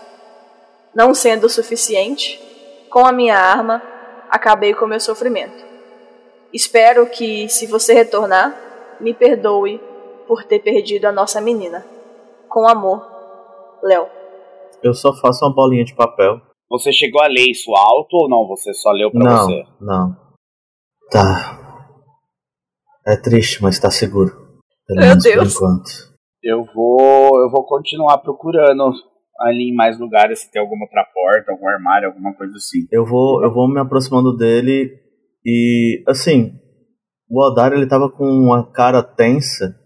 Mas daí depois ele relaxou um pouco e disse: "Aê, vamos pegar o que tem aqui e sair. A boa notícia é, tá livre de infectados." Vamos chamar o Adam. Acho melhor sairmos aqui pelo fundo para irmos ao mercado. A gente não pode demorar muito tempo aqui. Esse cara encontrou algum grupo, não sabemos quem. Diria que se ele viveu depois de encontrar, provavelmente não foram os demônios. A gente não quer ver ninguém além da gente, não é? Fique aqui então, eu chamarei lá o Adam. A gente viu a porta dos fundos, a porta de saída pros fundos, mestre? A porta de saída, ela fica antes do balcão, vocês viram, fica antes do balcão à esquerda da loja. É uma porta similar a essa, que tá com uma plaquinha escrito... Você não sabe que tá escrito saída, né? Mas o Odara que sabe ler... É uma plaquinha verde. É uma verde. Com uma portinha aberta, então você aprendeu que esse símbolo significa saída. Tempo. Não, beleza, eu vou... Então vamos sair ali pelos fundos, voltamos pra loja e chamamos o Ada. Beleza. E é isso, vai saindo, eu chego lá perto e dou meio que parte de um assovio, algo parecido que o Adam entenda que é a gente, para ele tentar vir até a gente, pra gente sair ali pela saída dos fundos. Quando ele faz barulho, o Adam só balança a cabeça e dá mais uma olhada pra fora, usando o espelho, certificando que não tem nada, nenhuma ameaça. Ele meio que fecha a cara, né? Tipo, não feliz com a atitude do Dylan, porque fez barulho, né? E ele chega. Encontrou alguma coisa? Sim, mas vamos sair daqui, depois olhamos nossas provisões. Eu acredito que deveríamos ir logo. Como eu falei anteriormente, quanto mais tempo ficarmos aqui, maior a chance de algo que nós não queremos encontrar, nos encontrar. Sim, mas eu acho que ainda deveremos ir ali no mercado, tentar achar mais provisões para a nossa jornada. Achamos aqui, mas não achamos alimento. Eu sou contrário a isso, mas não sou eu o líder disso, na verdade. Nem sei se existe algum líder. E eu não sou a força desse grupo. Tem algum grupo que frequenta esse lugar. A gente precisa tomar cuidado com isso. Esse é o meu medo. Acredito que esse mesmo grupo que barricou esse lugar por dentro possa ser o mesmo que possa vir nos emboscar aqui o quanto antes. Não foi um grupo que barricou aqui. Foi aquele cadáver que está lá no fundo. Cadáver? Sim, mas ele já está morto. Vamos decidir o que vamos fazer. Aliás, algum de vocês entende sobre arma de fogo? Muito pouco. Eu sei que elas servem para matar pessoas. Que ótimo. Você tem o mesmo conhecimento que eu. Parabéns. E agora, onde vamos? Por mim, vamos embora. Mas se você insiste em ir até o hospital... Eu pego o sketchbook e olho a rota. O que a gente tem no caminho? Ali próximo nós temos o shopping, né? Isso. Que é um local que a gente certamente vai encontrar provisões. Supermercado e o shopping. Tem supermercado na rua do outro lado, à esquerda, e o shopping no final da rua, à direita. Tá, temos o supermercado e o shopping. Se tem algum outro pessoal por aqui, então eles podem estar em um desses dois ambientes também. A gente vai ser cauteloso, mais ainda agora. Eu ainda ressalto, quanto mais adentrarmos nesses locais, maior a chance de encontrarmos com alguém desses grupos. Vocês têm certeza que querem invadir nisso? O problema é que se não adentrarmos nesse lugar, não duraremos mais um dia, pois não temos comida. E qual a chance de encontrarmos comida dentro de uma cidade que já foi explorada? No shopping é grande, no mercado seria um talvez. Bom, você sabe que em algum dos momentos os dados irão contra nós. Os dados e não o mestre. Essa não é, como eu sempre digo, essa não é uma parte da cidade totalmente visitada por esses grupos. Ocasionalmente eles vêm, mas o shopping é bem grande e certamente encontraremos alguma comida para a nossa jornada. Mas podemos seguir para fora da cidade e tentar achar algo na floresta. O Adam levanta indo em direção à porta dos fundos, né? Esse é o meu medo. Esse local é pouco explorado. A tendência é de quando os locais do centro acabarem os seus recursos, esse local ser explorado. Mas vamos. Sou voto vencido. E ele vai indo em direção à porta para começar a fazer o scout inicial mesmo, né? Averiguar se a saída, né? Isso. Ok, tá trancada a porta de saída também. Eu falo, acho que deveremos passar ali no shopping, ao invés do mercado. Bom, me dê um tempo aqui, eu vou tentar abrir essa porta aqui, sem barulho. E eu quero tentar fazer uma coisa parecida com o que eu fiz no prédio. Beleza. Tentar destravar ela. Mental, um acerto. Eu tive 2 falhas. Olha que uma hora os dados irão contra, né? Que bom que foi agora. Cara, tu tá ali tentando abrir a porta e aí você se assusta porque lá de fora você ouve um barulho batendo na porta, tipo, uma pancada. Você tá tentando abrir com a sua faca, né? Uhum. E a tua faca, ela cai no chão, porque você se assusta ali, né? Solta a faca. E lá fora, alguma coisa bateu na porta. E os meninos também ouviram. E bateu de novo. Mas como é que foi essa batida? Uma batida como se fosse um animal ou um um humano batendo, sabe? Como se fosse uma porrada na porta. 2 vezes. Entendi. O Adam, ele mesmo que tenha sido ele que fez o barulho, com o barulho da faca, possivelmente o que despertou essa coisa lá fora foi a nossa conversa. Ele pega a faca, mesmo sabendo que já foi, que o que tem lá fora já foi alertado, ele faz um sinal de silêncio. Tipo, ele faz um sinal apontando para outra saída. A saída da frente, né? Eu dou de ombros e vamos. E faço um sinal com o dedo girando, dizendo pra gente contornar. Beleza. Vocês vão sair por onde vocês entraram e vão contornar pelo lado oposto da porta de saída, né? Isso. Dependendo do que a gente encontrar no caminho, óbvio. Então, vocês vão sair sem verificar ou vão verificar antes de sair? Ah, eu posso verificar. Eu vou lá. Beleza, um acerto então. Eu sou o cara que sempre tá com o espelhozinho. Um acerto então, pra tu olhar ao redor. Não posso tirar 2 e 1 de novo, né? Ah, 1 veio, 6 e 1. Nossa, não desafios dados. Ele só pra dar um sustinho. Eu tive um só acerto. Com o seu espelho ali, tu passa pro lado direito, que é oposto à porta, que a porta fica no esquerdo, né, do prédio. Tu não vê nada.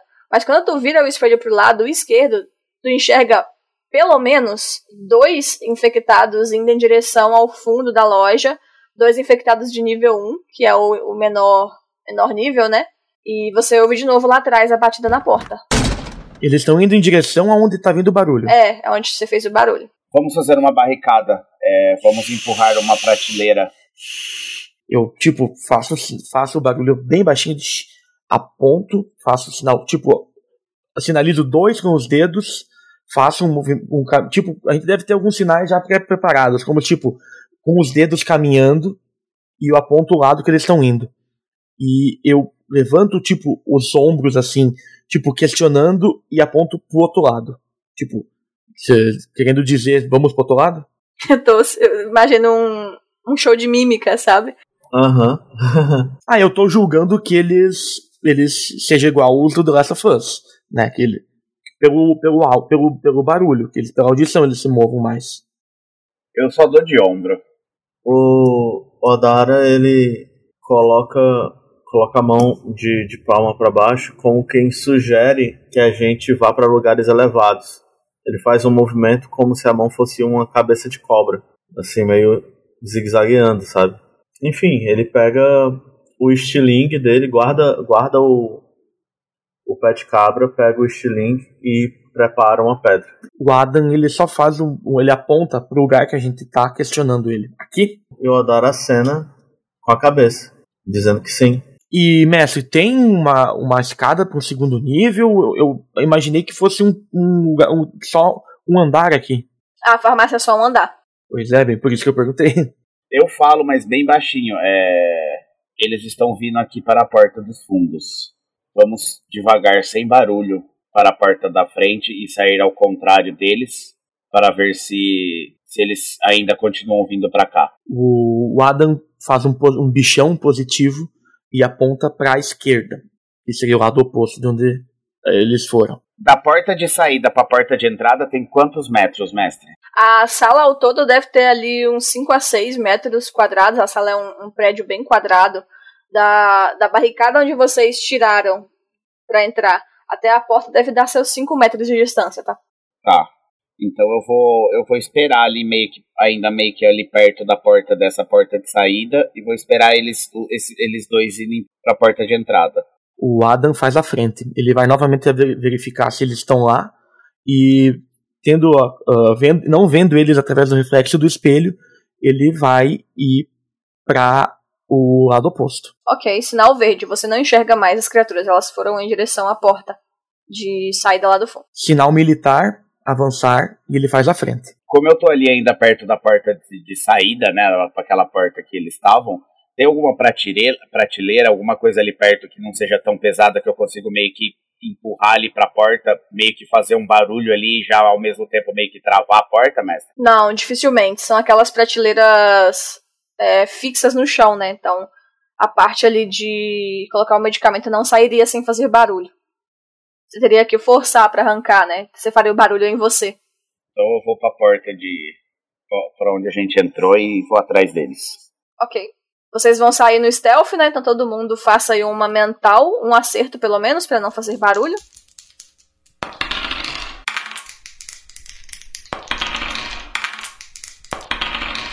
Eu errei os dois. Eu tive 2 críticos.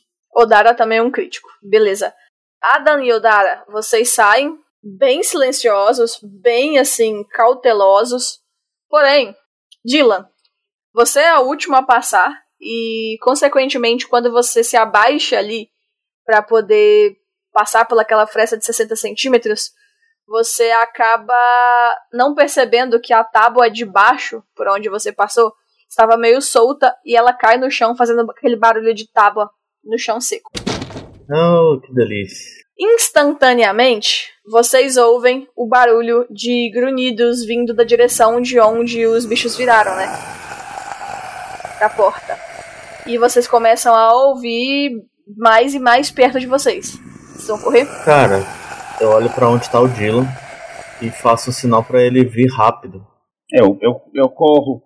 Eu vou... Como percebi que eles se orientaram por esse barulho, e eu já disse que estava com o Sling, eu vou olhar meio que pro lado oposto, né? O que é que tem de metal ou de qualquer coisa que possa produzir algum barulho para fazer eles prestarem atenção para lá e não para cá. Aproveitando a descrição que tu vai fazer pro Du, o Adam, ele, escutando o barulho, ele vai olhar o ambiente e ele quer ver o que tem, tipo, no cenário ali no local, que ele possa se aproveitar para fazer uma distração, bolar alguma coisa para atrasar os infectados.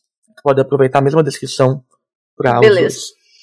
Odara, você tem ali os carros, que são de metal, que estão na via, ali na rua à esquerda, né, de onde você está agora.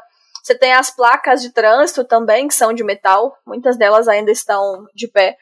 Você tem algumas lixeiras, né, nos cantos das lojas, que inclusive, Adam, uma delas é daquelas bem grandes de rodinhas que você pode empurrar para o caminho dos infectados, dificultando a movimentação deles, porque eles não têm a noção de pular obstáculos. Eles vão simplesmente esbarrar na lixeira e vão cair, talvez atrasar. E quando os dois infectados... eles viram a esquina, vocês percebem que são infectados de nível 1. São aqueles um pouco mais rápidos, porém mais tranquilos de abater, né? Eles não lançam nada, eles só atacam de perto. Então, para que eles consigam atacar vocês, eles têm que chegar bem, bem próximo, corpo a corpo mesmo. Então, Odara, tu quer atirar em algum desses metais? Isso, exatamente. Eu miro em algum carro, se possível, assim, bem, bem longe mesmo. Como não vai ser um ataque, vai ser mais estratégico, mental, pelo menos um acerto. Beleza. O Adam, ele vê esse carrinho e ele, vendo que o Odara vai atirar, ele pega esse carrinho e ele empurra na direção onde ele vai atirar, como se fazendo que o barulho naquela direção. A rota, né? Sim. E ele vai correndo pro outro lado, né? E fazendo sinal pro Dylan também. No teu caso, como tu vai empurrar o carrinho, força pelo menos um acerto. Ih, agora fodeu. Eu tive um sucesso! 5 e 4. No meu caso, portanto, 2 acertos. Beleza. O Odara atinge, então, né, o alvo com precisão, fazendo um grande barulho de pedra contra metal. E, ao mesmo tempo, o Adam, ele empurra aquela lixeira de rodinhas, né, para a direção desse barulho. A lixeira, ela vai andando pela calçada até bater no meio-fio, né, pular do meio-fio, bater e espalhar um monte de lata, lixo, garrafa que tava ali dentro. Enquanto isso, o Dylan consegue correr e, Dylan, faz outro stealth pra gente. Pelo menos um acerto. Você consegue se esconder, né? Mental. Acho que com essas distrações ele tem que ter vantagem, né, mestre? Quem não chora não mama, vai. Faz com vantagem aí, Dylan. É isso aí. Faz com vantagem aí, cara. A gente já fez todas essas ações pra ajudar ele, então faz sentido. Faz sentido. Tirei 2 acertos. Ok, tu passou tranquilo. Enquanto teus companheiros fizeram aquelas distrações, tu correu pra trás da parede que eles estavam. As criaturas não te viram e elas voltaram correndo em direção à lixeira. E estão ali, olhando para um lado, para o outro, para cima, tentando procurar o barulho, né? E lembrando que os infectados de estágio 1, vocês sabem que eles enxergam, então é importante que vocês saiam daí o quanto antes. Sinalzinho para avançar para o lugar mais próximo, principalmente se tenha alguma escada, algum lugar mais alto, e vamos avançar. Vocês vão subir em algum prédio ou vão direto pro shopping, onde vocês queriam ir? É muito longe o shopping? O shopping fica aí uns 2 a 3 quilômetros descendo a rua. Bom, primeiro vamos despistar essa galera aí. Bom, com a distração que vocês promoveram, fiquem despreocupados que as criaturas não estão mais na cola de vocês. Contornando, vocês não encontrariam com elas de novo. Talvez outras, mas essas não. A gente tira uma distância sem se conversar, né? Em silêncio. E depois que tá, 100 metros, a gente começa a falar. Sim. Ó, vamos pro shopping, vamos pro mercado. Acredito que o mercado seja perigoso. É muito próximo daquelas criaturas. Ou vamos sair da cidade. Foi por pouco essa vez. Eu dou de ombro e vocês que escolhem. Eu olho pro Odara. Temos mais chance de achar comida no mercado, mas isso também implica possivelmente achar mais infectados, achar pessoas. O shopping parece um lugar com mais recursos possíveis e mais fácil de se esconder. E tem o violão, né? Tem isso. Bom, vamos então. Se a mestre tá dizendo que temos que ir pra lá, é porque o plot da aventura é lá. Achei que tu ia falar. Se a mestre rolou 2 dados e não falou nada. Isso eu tava olhando aqui. Ok, vocês vão seguir então pro shopping, né? É quase isso.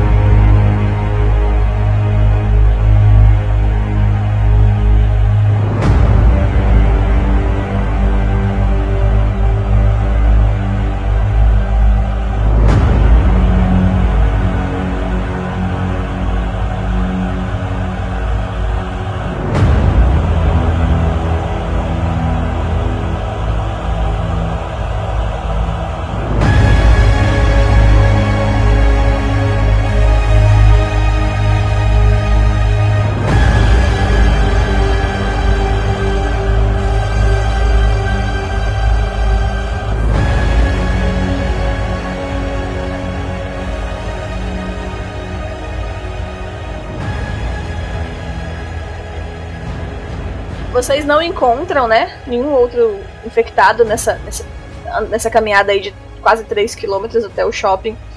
E vocês chegam numa grande fachada de vidro, né, assim como o prédio que vocês dormiram.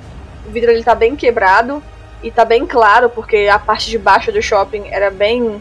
As entradas eram de vidro, então tá bem iluminado com o dia, tá? Nesse meio tempo, desde que vocês acordaram até agora, deve estar dando mais ou menos quase 9, 10 da manhã, tá? Essa movimentação que vocês fizeram. Suponhamos que vocês acordaram às 7, não sei. Aí seria mais ou menos ali umas 2 ou 3 horas de exploração naquele pedaço. Ali já de cara, no térreo, né? Vocês percebem várias lojas, todas elas fechadas, né? Com aquelas portas de correr. Uma escada rolante que tá parada, óbvio. Subindo, né? Duas, uma do lado da outra, né? Como se fosse no passado usado uma pra subir, uma pra descer. E lá em cima também aqueles alambrados, né, aqueles corrimões de vidro também bem quebrados, só as barras de metal. E muito caco de vidro espalhado pelo chão, pelo solo, lodo, sujeira, flores, plantas, árvores crescendo ali na vegetação. Lá em cima, vocês não conseguem enxergar muito, mas vocês veem uma ou duas fachadas de lojas de conveniência. Bem no final, atrás dessa escada rolante... Tem o que parece ser um corredor extenso que vai pro fundo do shopping, com várias lojas. E lá no finalzinho dá pra enxergar uma porta vermelha, como se fosse aquelas portas de incêndio, né? Que saem de emergência, com aquela alavanca pra você empurrar e sair. Uma porta vermelha bem grande, bem grandona mesmo, pintada de vermelho, escrito de spray preto, perigo. A gente sabia que podia encontrar. Acho que quanto mais longe daquela porta vermelha, mais seguros ficaremos. Vamos fazer uma exploração mais próxima aqui da entrada principal. Me digam que tipo de instalação vocês procuram. Acredito que comida, primeiramente. Ok. É, vocês conseguem enxergar fachadas de lojas de conveniência, né? Que vende de tudo. No final, quase no final do corredor, lá à direita. Porém, no segundo andar também parece ter alguma coisa de conveniência. Então seria ou a do fundo ou subindo para o segundo andar. O resto é loja de esporte, eletrodoméstico, casa e banho, assim, coisas do tipo. Vocês têm duas opções. O fundo, perto da porta vermelha, escrito perigo, ou subir pro segundo andar. Subir? Acho mais seguro. Mas eu estou com um pressentimento bom quanto àquela loja do fundo. Eu sou bastante furtivo. Estou a fim de dar uma conferida lá. Ô mestre, da onde a gente tá até a loja do fundo tem mais ou menos quantos metros? Uns 800, 900 metros. É um shopping bem grande. Eu vou... Nossa, caralho, é longe pra caralho. Sim, é um shopping bem grande. Tem muita loja. A grande maioria barricada e fechada. Todo cenário não jogável, né? Mas tem algumas... tem algumas que... Ah, não é sandbox. Eu dou de ombro de novo, como sempre. Eu dou de ombro e falo... Vocês escolhem. Acho que... a gente devia olhar primeiro lá em cima. Depois, se tivermos melhores recursos, daí podemos dar uma chacada aqui embaixo. Muito sábio. Nesse momento eu vou guardar o machado e vou tirar a besta, tá? Eu vou ficar com a besta armada pra, se caso aparecer algo da distância, eu atiro. Ok, combinado. É, vocês vão subir. A escada rolante, ela não tá em sua totalidade toda liberada, tá? Os dois lados possuem algumas coisas caídas, né? Tipo cadeira... Vocês têm que se espremer para subir em alguns pontos. Mas ela é relativamente segura e estável. E vocês chegam ali no segundo andar. Com uma certa facilidade. Lá em cima, quando vocês terminam de subir, vocês enxergam a loja um pouco mais panorâmica ali. As lojas, né? O segundo andar do shopping. Tem uma terceira escada. Uma segunda escada rolante, né? Para um terceiro piso. E ali tem muitas lojas de conveniência, cafeteria, lanchonetes e tudo mais. Então tem bastante lojas ali de alimentos que talvez vocês pudessem fazer alguma pilhagem ali.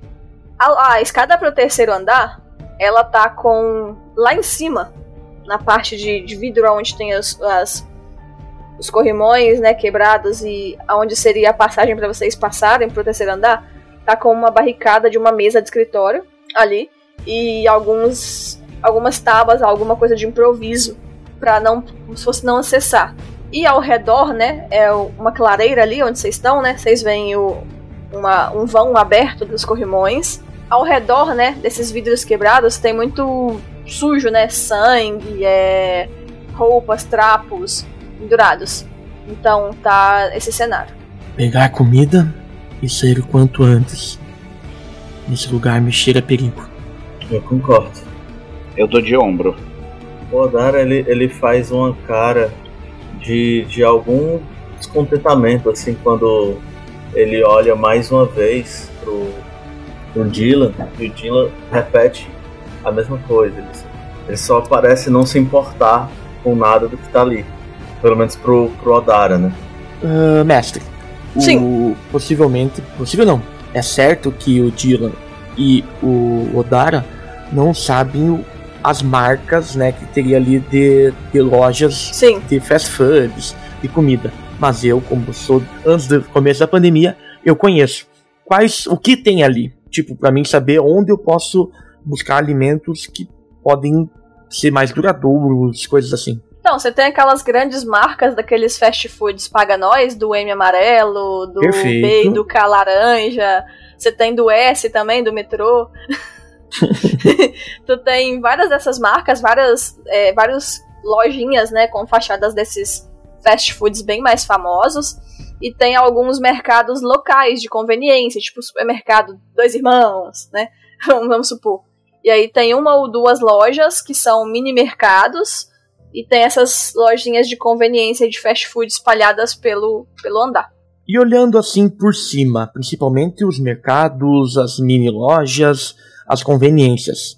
Eu não tô tão interessado na questão dos fast foods, porque geralmente o pessoal atacaria ele primeiro. Então, olhando assim, qual deles que aparenta não ter tanta bagunça, não seja tão mexido. Então, tipo... você não consegue ter essa visão porque todos estão com aquelas portas de metal, sabe? De perfeito. Comércio. Então tu não consegue ter essa visão.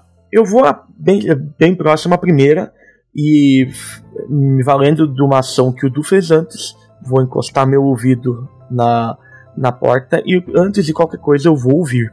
Ok. Adam, você não precisa nem rolar. Como que vocês estão dispostos aí no shopping? Eu fui o último. Ok.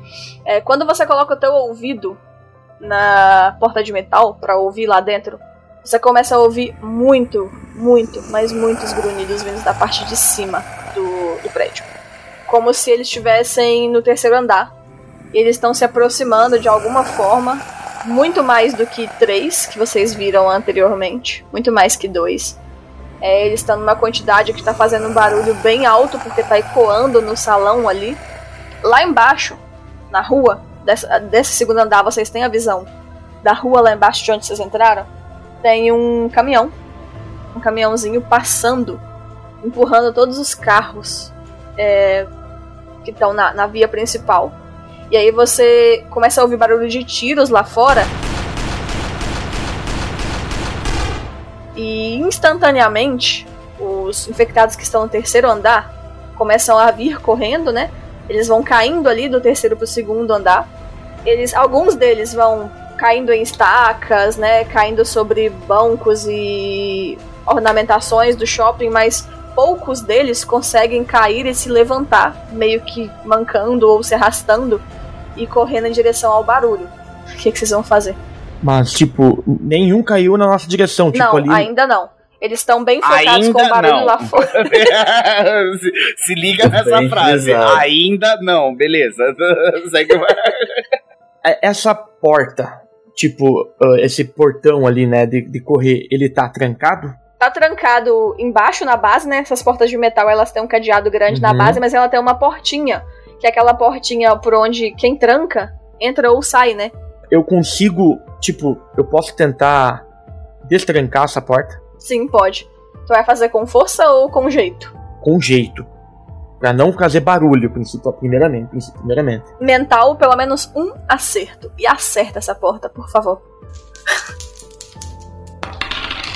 E eu tive 2 sucessos, graças a Deus. Bom, tu vê aquele cenário rapidamente, tu já olha pra aquela porta sem nem ouvir, não deu nem tempo de ouvir se tem alguma coisa lá dentro ou não.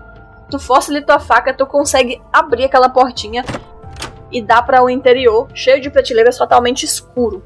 Eu, por um segundo, paro pra ouvir. Possivelmente não vou conseguir ver muita coisa. Faça um teste com desvantagem.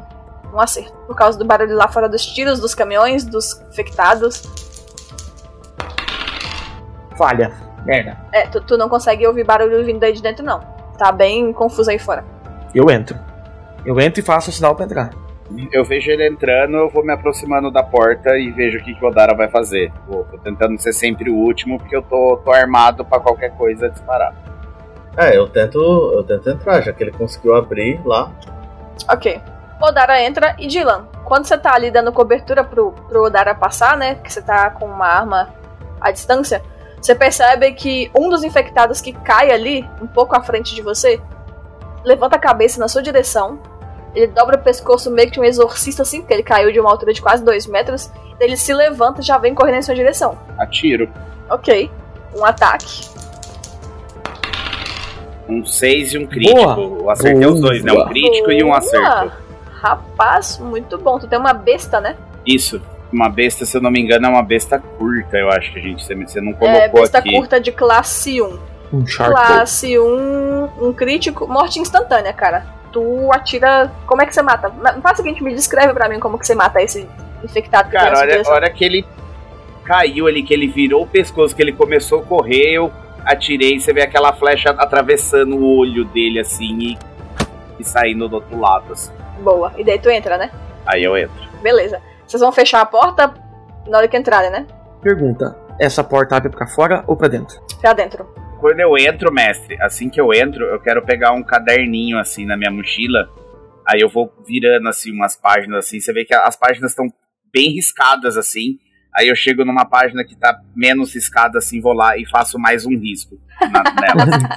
Boa, boa. Muito bom, muito bom. Ok. Eu vou pedir ajuda pra nós colocar, fazer uma barricada ali com silêncio, pra não chamar a atenção de mais infectados. Tá, vocês podem movimentar uma prateleira. 3 pessoas carregarem uma prateleira normal. Sem fazer barulho, então é isso. Vocês conseguem rapidamente fechar aquela porta, arredar ali, levantar do chão uma das prateleiras e colocar, travando aquela porta. Vocês ouvem uma batida, logo assim que vocês posicionam, né, a prateleira que é pesada na porta, vocês ouvem uma batida, pá. Eu faço silêncio pra eles assim, só o sinal de silêncio. Tão ameaçado, e vocês estão dentro daquela loja escura. Eu vou acender a lanterna. Ok. Eu puxo a minha arma. Cara, a primeira coisa que eu tento fazer é buscar algum lugar alto. Eu vou tentar ver se eu consigo olhar como é que tá a situação lá fora, por alguma fresta, alguma coisa assim. Ok. Aí, nessa parte da loja que vocês estão, onde tem as prateleiras, né, e a organização do que eram os produtos no passado, você não consegue enxergar nenhuma janela para enxergar o exterior.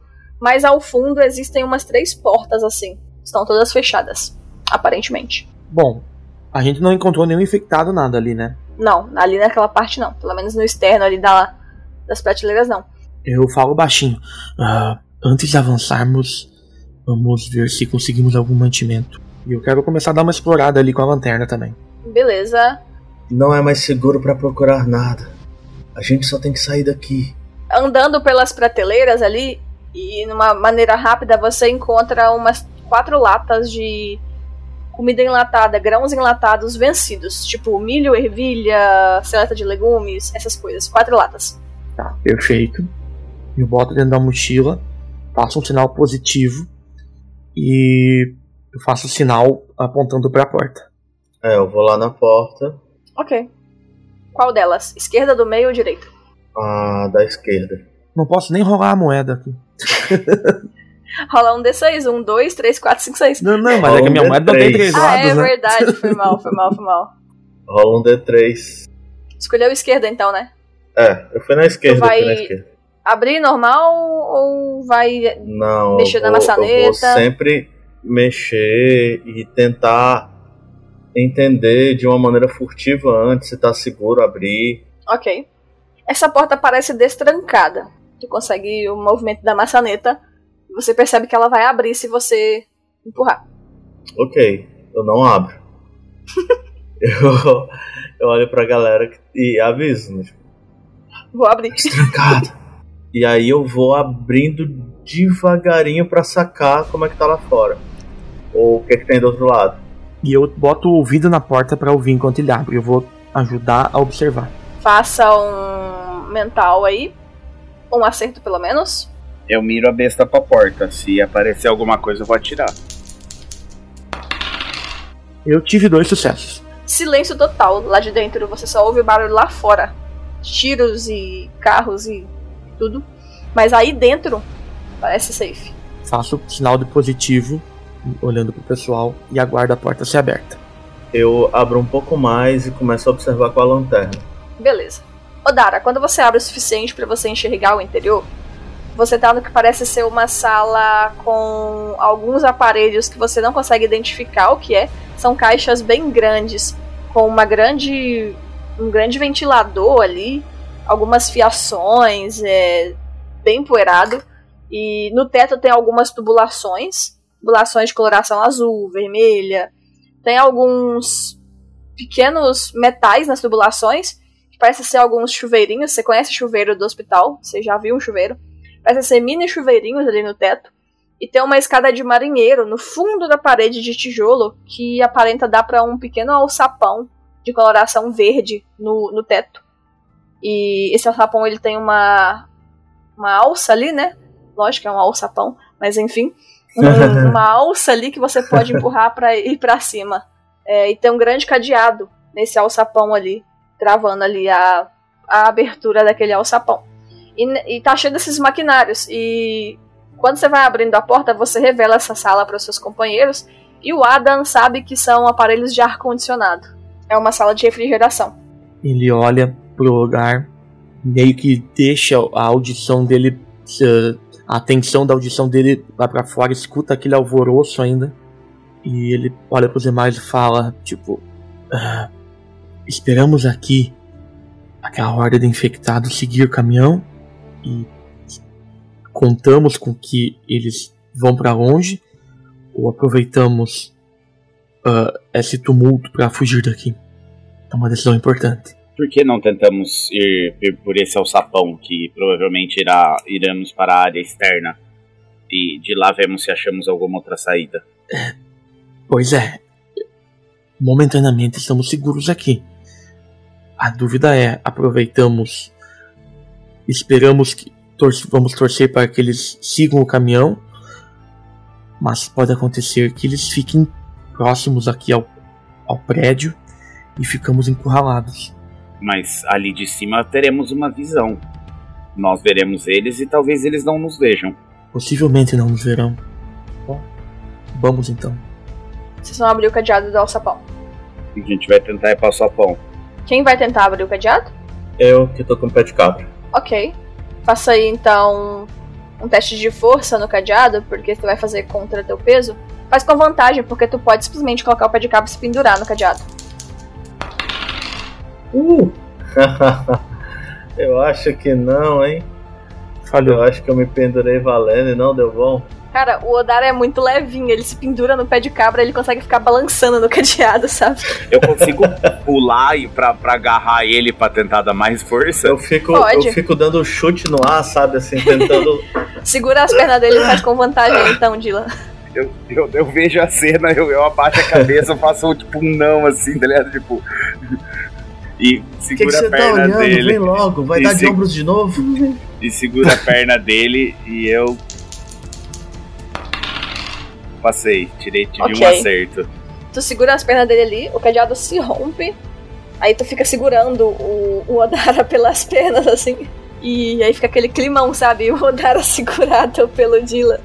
É, eu fico muito, muito contrariado, sabe? Porque eu faço as coisas sozinho e tal, e algumas vezes eu libero ele das cagadas, e aí eu fico contrariado, porque ocorreu dessa forma.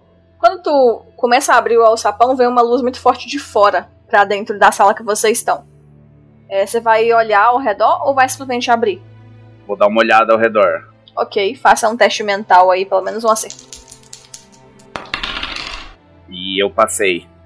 Tu dá uma olhada ali, tu não enxerga nenhum infectado, tu sente uma brisa muito forte vindo na sua direção, como se fosse um vento de um prédio alto.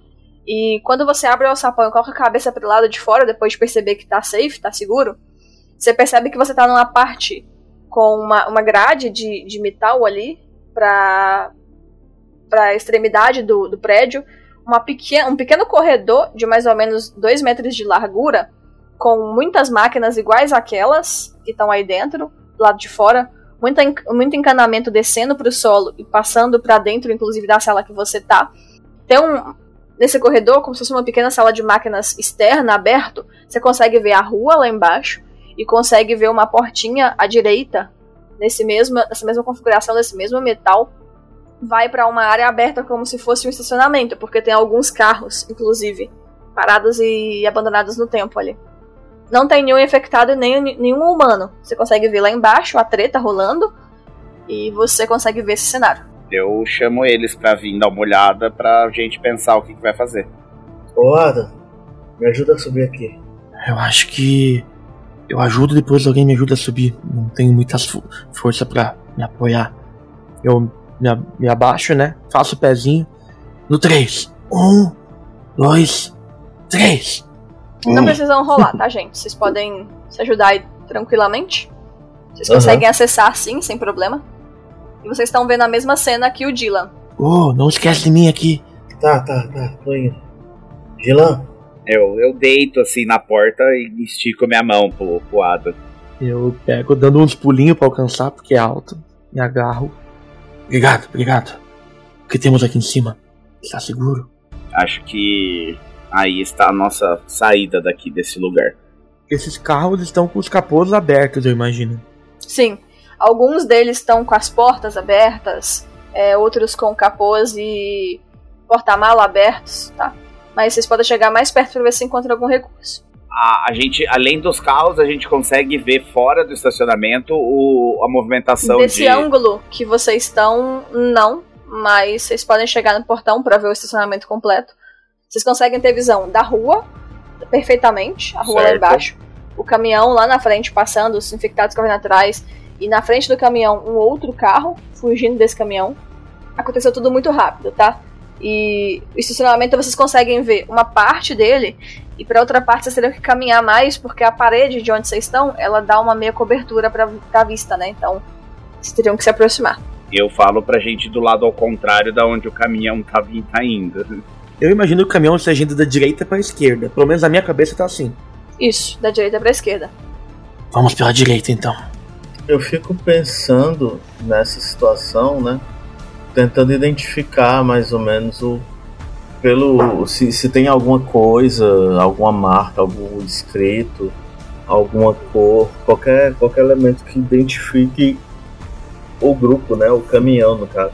Então, o caminhão, ele tem muitas pichações de criaturas com chifres com spray preto. Run.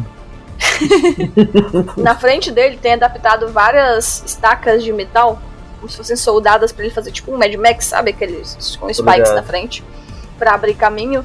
E no topo do caminhão tem adaptado uma metralhadorazinha, que tem um homem lá nessa metralhadorazinha segurando, atirando no carro que tá na frente. E esse homem, ele tá usando uma máscara de samurai, essas máscaras com caras de demônios, né? Chinesas. Tá, já ficou bem, bem autoexplicativo. São os chineses. São os pastéis de flango. Ai, é perigoso. Antes de sair, eu quero dar uma olhadinha rápida ao redor, ver se tem alguma coisa que possa ser útil. Ok. Ah, tu consegue, tipo, uma meia dúzia de parafusos, buchas, coisas simples de arrancar, né, da estrutura, tipo, pedaços plásticos. Pega aí uma meia dúzia de parafusos e buchas, pedacinhos de plástico, né? Pequenas hastes de plástico da estrutura. Uma ou outra ventoinha pequenininha ali que tá mais solta, que você consegue puxar. E tipo, mas é coisa tipo de 30 segundos. Enquanto o pessoal tá ali conversando e olhando, eu tô fazendo rápido. Não vou atrasar o pessoal. Eu abro a portinha e tento descer meio que no stealth ali pra não ser visto, mas ir no estacionamento já. Ok. Mas seu stealth ficou em desvantagem porque o estacionamento é bem aberto. Não tem muito lugar pra te esconder, não. Errei. Eu caí da escada. Tu tá normal. Tu não tá no stealth, tu abriu o portão e passou normalmente. Tu chega no estacionamento, Dylan. Tu observa aquela meia dúzia de carros ali, muitos deles já pilhados. Uma pista que parece descer sentido segundo andar, onde vocês estavam. Aparentemente você tá no terceiro andar agora. É um corredor, não uma pista. Só que essa pista que desceria para o próximo andar tá barricada com aqueles... Sabe aqueles negócios de trânsito de cimento, né? Sei. Com faixa preta e amarela, né? Eu esqueci o nome daquela sinalização, mas enfim. Aqueles grandes blocos de cimento como para não passar carros, né? E bem um pouco depois desses blocos tem alguns carros parados como se estivessem barricando para nada subir, nada vir de encontro, e também algumas estacas de metal ou coisa do tipo, como se alguém tivesse propositalmente fechado aquela passagem ali para nenhum infectado ou nenhuma pessoa passar com facilidade. Barreira de concreto ou malotão de concreto? Ok, barreira de concreto. Eu achei que teria um nome específico por causa do código de trânsito. Malotão. Eu começo a olhar pros lados para ver se não tem nenhuma saída meio que externa, sabe, disso. Eu não tenho que passar por ali alguma escada, alguma coisa que a gente consiga chegar lá embaixo sem ter que entrar no shopping de novo. Tu não precisa nem enrolar, tá? É nítido que, quando você olha ao redor do estacionamento, é nítido que aquela ponta de ferro vermelha que tá ali, com uma haste circular, é uma escada de marinheiro. Possivelmente que dá uma escada de emergência que dá pra o térreo ou pra algum outro andar com mais facilidade de sair. Eu aviso eles e vou caminhando sentido a essa escada. Lembrando que o caminhão dos demônios foi sentido contrário pra onde vocês estão indo, então vocês vão ir pra sentidos opostos. Enquanto a gente tá caminhando, seguindo dessa vez o Dylan, eu pergunto só pra confirmar o que eu achava. Era um seu grupo, não era? Eu não faço mais parte desse grupo há muito tempo. Do mesmo jeito que você não faz mais do seu. Você não gostaria que eu perguntasse pra você se era o seu grupo. E sim, aqueles eram os demônios. Não há necessidade de nos exaltarmos. É bom saber com quem estamos lidando. O que você acha que ia acontecer se vocês se encontrassem? Ele pergunta de uma maneira bem ingênua mesmo. Provavelmente eles cortariam todas as partes do meu corpo. Então devemos sair daqui o quanto antes. Eu acho que temos mantimentos para alguns dias agora, se racionarmos bem.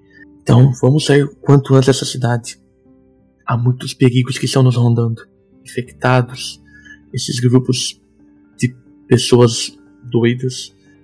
Ele olha assim, tipo, divagando um pouco.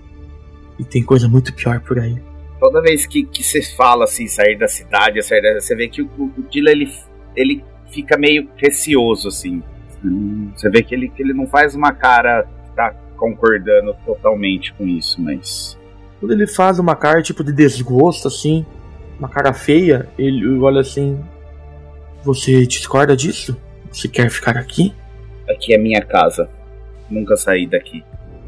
Não gosto da ideia de sair daqui, mas acho que é uma boa ideia. Só não concordo muito com isso. Desde o início, o nosso intuito era sair daqui e ir para Anglan. Se você se uniu com esse intuito, por que a relutância agora? Eu nunca falei que não iria. Apenas não me sinto confortável. Já imaginou a quantidade de lugares que tem pra gente visitar e conhecer? O quanto muda grande lá fora? Pra mim, essa cidade é o meu mundo. Foi aqui que nasci e aqui que vivi e fiz meus maiores furtos. Então, não tenho ideia do que me espera lá fora. Eu boto a mão no ombro do Dylan. Meu jovem, você é um bom garoto. Talvez tenha sido criado pelas pessoas erradas, mas no fundo você é um bom garoto. Ele olha bem no olho assim dele, nos olhos. O seu lugar não é aqui. Acredito que não seja possível ter paz em um mundo como o em que vivemos, mas aqui é o verdadeiro inferno, tanto para você como para mim. Sei que talvez você não confie em mim, talvez você não confie em ninguém, mas esse pouco tempo que estamos juntos foi o suficiente para, pelo menos, ter um mínimo de confiança. Então confie em mim. Longe daqui é bem melhor. E a hora que ele fala isso, o Dylan tira assim a mão que ele do Adam que ele colocou nele, vira e repete: nunca falei que não iria. E ficar aqui com essas baboseiras não vai adiantar em nada. Vamos, antes que algo nos persiga. E você vê que a hora que ele vira assim, ele tá querendo escorrer uma lágrima, mas ele limpa assim rapidinho e olha pra escada pra ele descer. Quando ele vira de costas, ele olha pra o Odara e, repetindo o gesto que o Dylan sempre faz, ele dá de ombros e segue ele.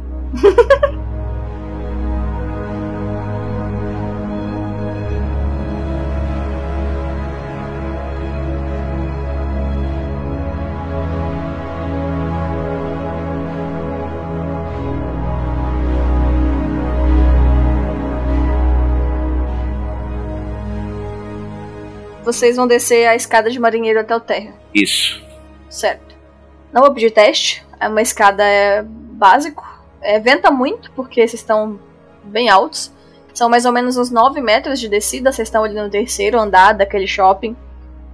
Descendo pela escada de marinheiro. Então, venta bastante. E a escada tem aquela proteção, né? Circular ao redor pra não ter nenhuma tontura ou pra trás. E aí vocês vão descendo ali. E lá embaixo vocês percebem que a rua principal, onde passou o caminhão abrindo o espaço, existe um ou dois gato pingado de infectados, mas que vocês conseguiriam contornar por entre os carros que ficaram, né, nas paralelas aos meio-fios da rua. E vocês descem, se escondem ali eventualmente atrás de um carro e começam a seguir a rota do Odara mais uma vez, em direção à saída da cidade. que como é uma capital, não vai ser tão rápido, mas vocês seguem ali na rua, né? Indo por entre os carros em direção à rota principal, que é por onde vocês seguiriam, de fato. E caminham cerca ali de 1,5 km, furtivamente por entre os carros, não vou pedir rolagem. E logo depois que passam por algumas casas, alguns prédios um pouco mais baixos, porque vocês estão deixando o centro do bairro que vocês estão, indo mais para a parte da finalzinho, né, das casas, das moradias, vocês percebem lá na frente, no finalzinho da rua, a silhueta de um homem. Não é um infectado porque ele não se movimenta como um, né? Ele tá vestido com uma roupa que parece ser militar. Ele corta o pescoço de um infectado, assim, uma faca tática, joga aquele corpo no chão. Ele olha ao redor, procurando, né, mais infectados. Parece que ele tá combatendo o que sobrou daquela horda, né? E daí ele olha pra vocês. Ele se assusta, assim, já pega a arma, aponta pra vocês. Vocês ficam ali de frente pra aquele homem. E vamos descobrir quem é este cara e se ele é amigo ou inimigo na próxima sessão.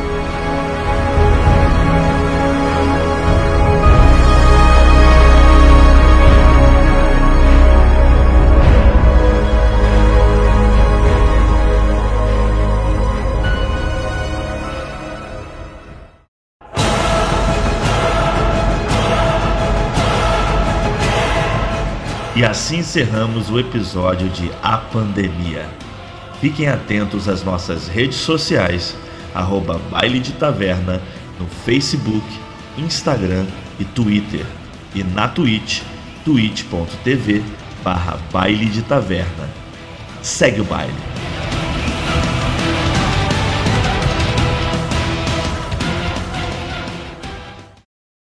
Lembrando que na sessão 0 algumas palavras mágicas foram capturadas, né? Esqueci a palavra que ele usa. Enfim, foram resgatadas. E tem uma palavra mágica pro Bosteta que é metamorfo, que ele vai ter que aplicar na próxima sessão. E tem uma palavra que eu não sei falar. Eu também não sei falar. Pneumultramicroscópico. Te vira. Eu não sei o que significa isso. Pneumultramicroscópico silicovulcaniótico. Ele é uma doença de inalar cinzas vulcânicas. Ah, lembrei o que Kod falou pra gente mesmo. Verdade. Cara, mas eu tenho que aplicar em qualquer situação durante a narrativa, certo? Exatamente. De preferência com um NPC. De preferência com um NPC. Eu não vou conseguir, tá? Mas eu vou deixar anotado aqui. Eu vou tentar não gaguejar. Impossível. Se tu errar, eu pego a voz do Google e corrijo depois na edição. Do nada eu falando...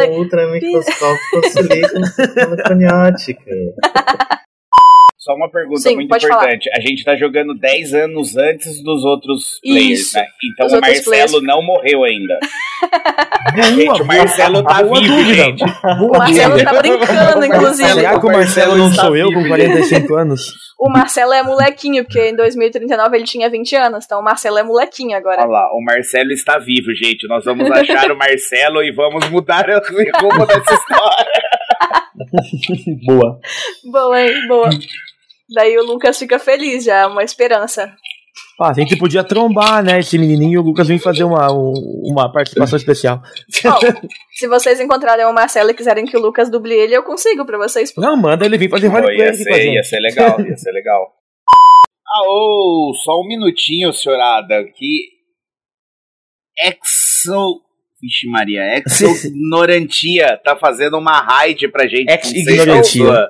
Sejam bem-vindos, estamos aí no primeiro dia, na sessão 1 de A Pandemia, sistemas Guaxinins e Gambiarras, onde a Herica tá trazendo um pouco de algo baseado em The Last of Us. Sejam todos bem-vindos, podem interagir no chat à vontade e... Seguindo. Não se apeguem a personagens. Só deixando claro que eu tô com um glossário de epidemiologia aqui aberto. Caraca, pra pegar os termos. Tô vendo aí, pô. Tirou 10 aí. Se tivesse inspiração, tu ganhava. Boa. Quem nasceu em Mount Pillard é o quê? Sei lá. Caraca. Mount Pillard, sei lá, não vou pensar qual que é a descrição de quem nasceu em Mount Pillard, mas é uma boa, hein? Pilaritense. Oh, gostei, hein? Pilaritense, vai ser. Tu é então um pilantra. Monte pilantra. Gostei desse. Pinheiro, pega bom, e resgata bom. A palavra mágica pra Herica Monte Pilantra, ela vai ter que canonizar isso. É, vai ficar como Monte Pilantra. Monte Pilantra. 10 de 10. Tem um meme muito bom no baile, tipo, de 2020, que tem um guerreiro pequenininho contra um gigante colosso, deve estar lá, dia mais frio do ano, e no boss, e no pequenininho, Lorenzetti, ou chuveiro Lorenzetti. Um metagame bem usado, nossa, a dicção tá foda. Metagame bem usado, ele é válido. Eu, como sempre, dou de ombro e vocês escolhem. Ô, Kod, refaz essa frase pra não ficar tu bocejando no podcast. Até eu fiquei com vontade. Oh, meu Deus. Não, Google, não fala não. Meu Deus, eu falei alguma coisa e o Google ativou. Ainda bem que não pegou. Deixa eu refazer a frase porque eu engasguei. Odala. Gente, a dicção hoje tá... O bom que vai ser ótimo pros extras, isso aí. Sim.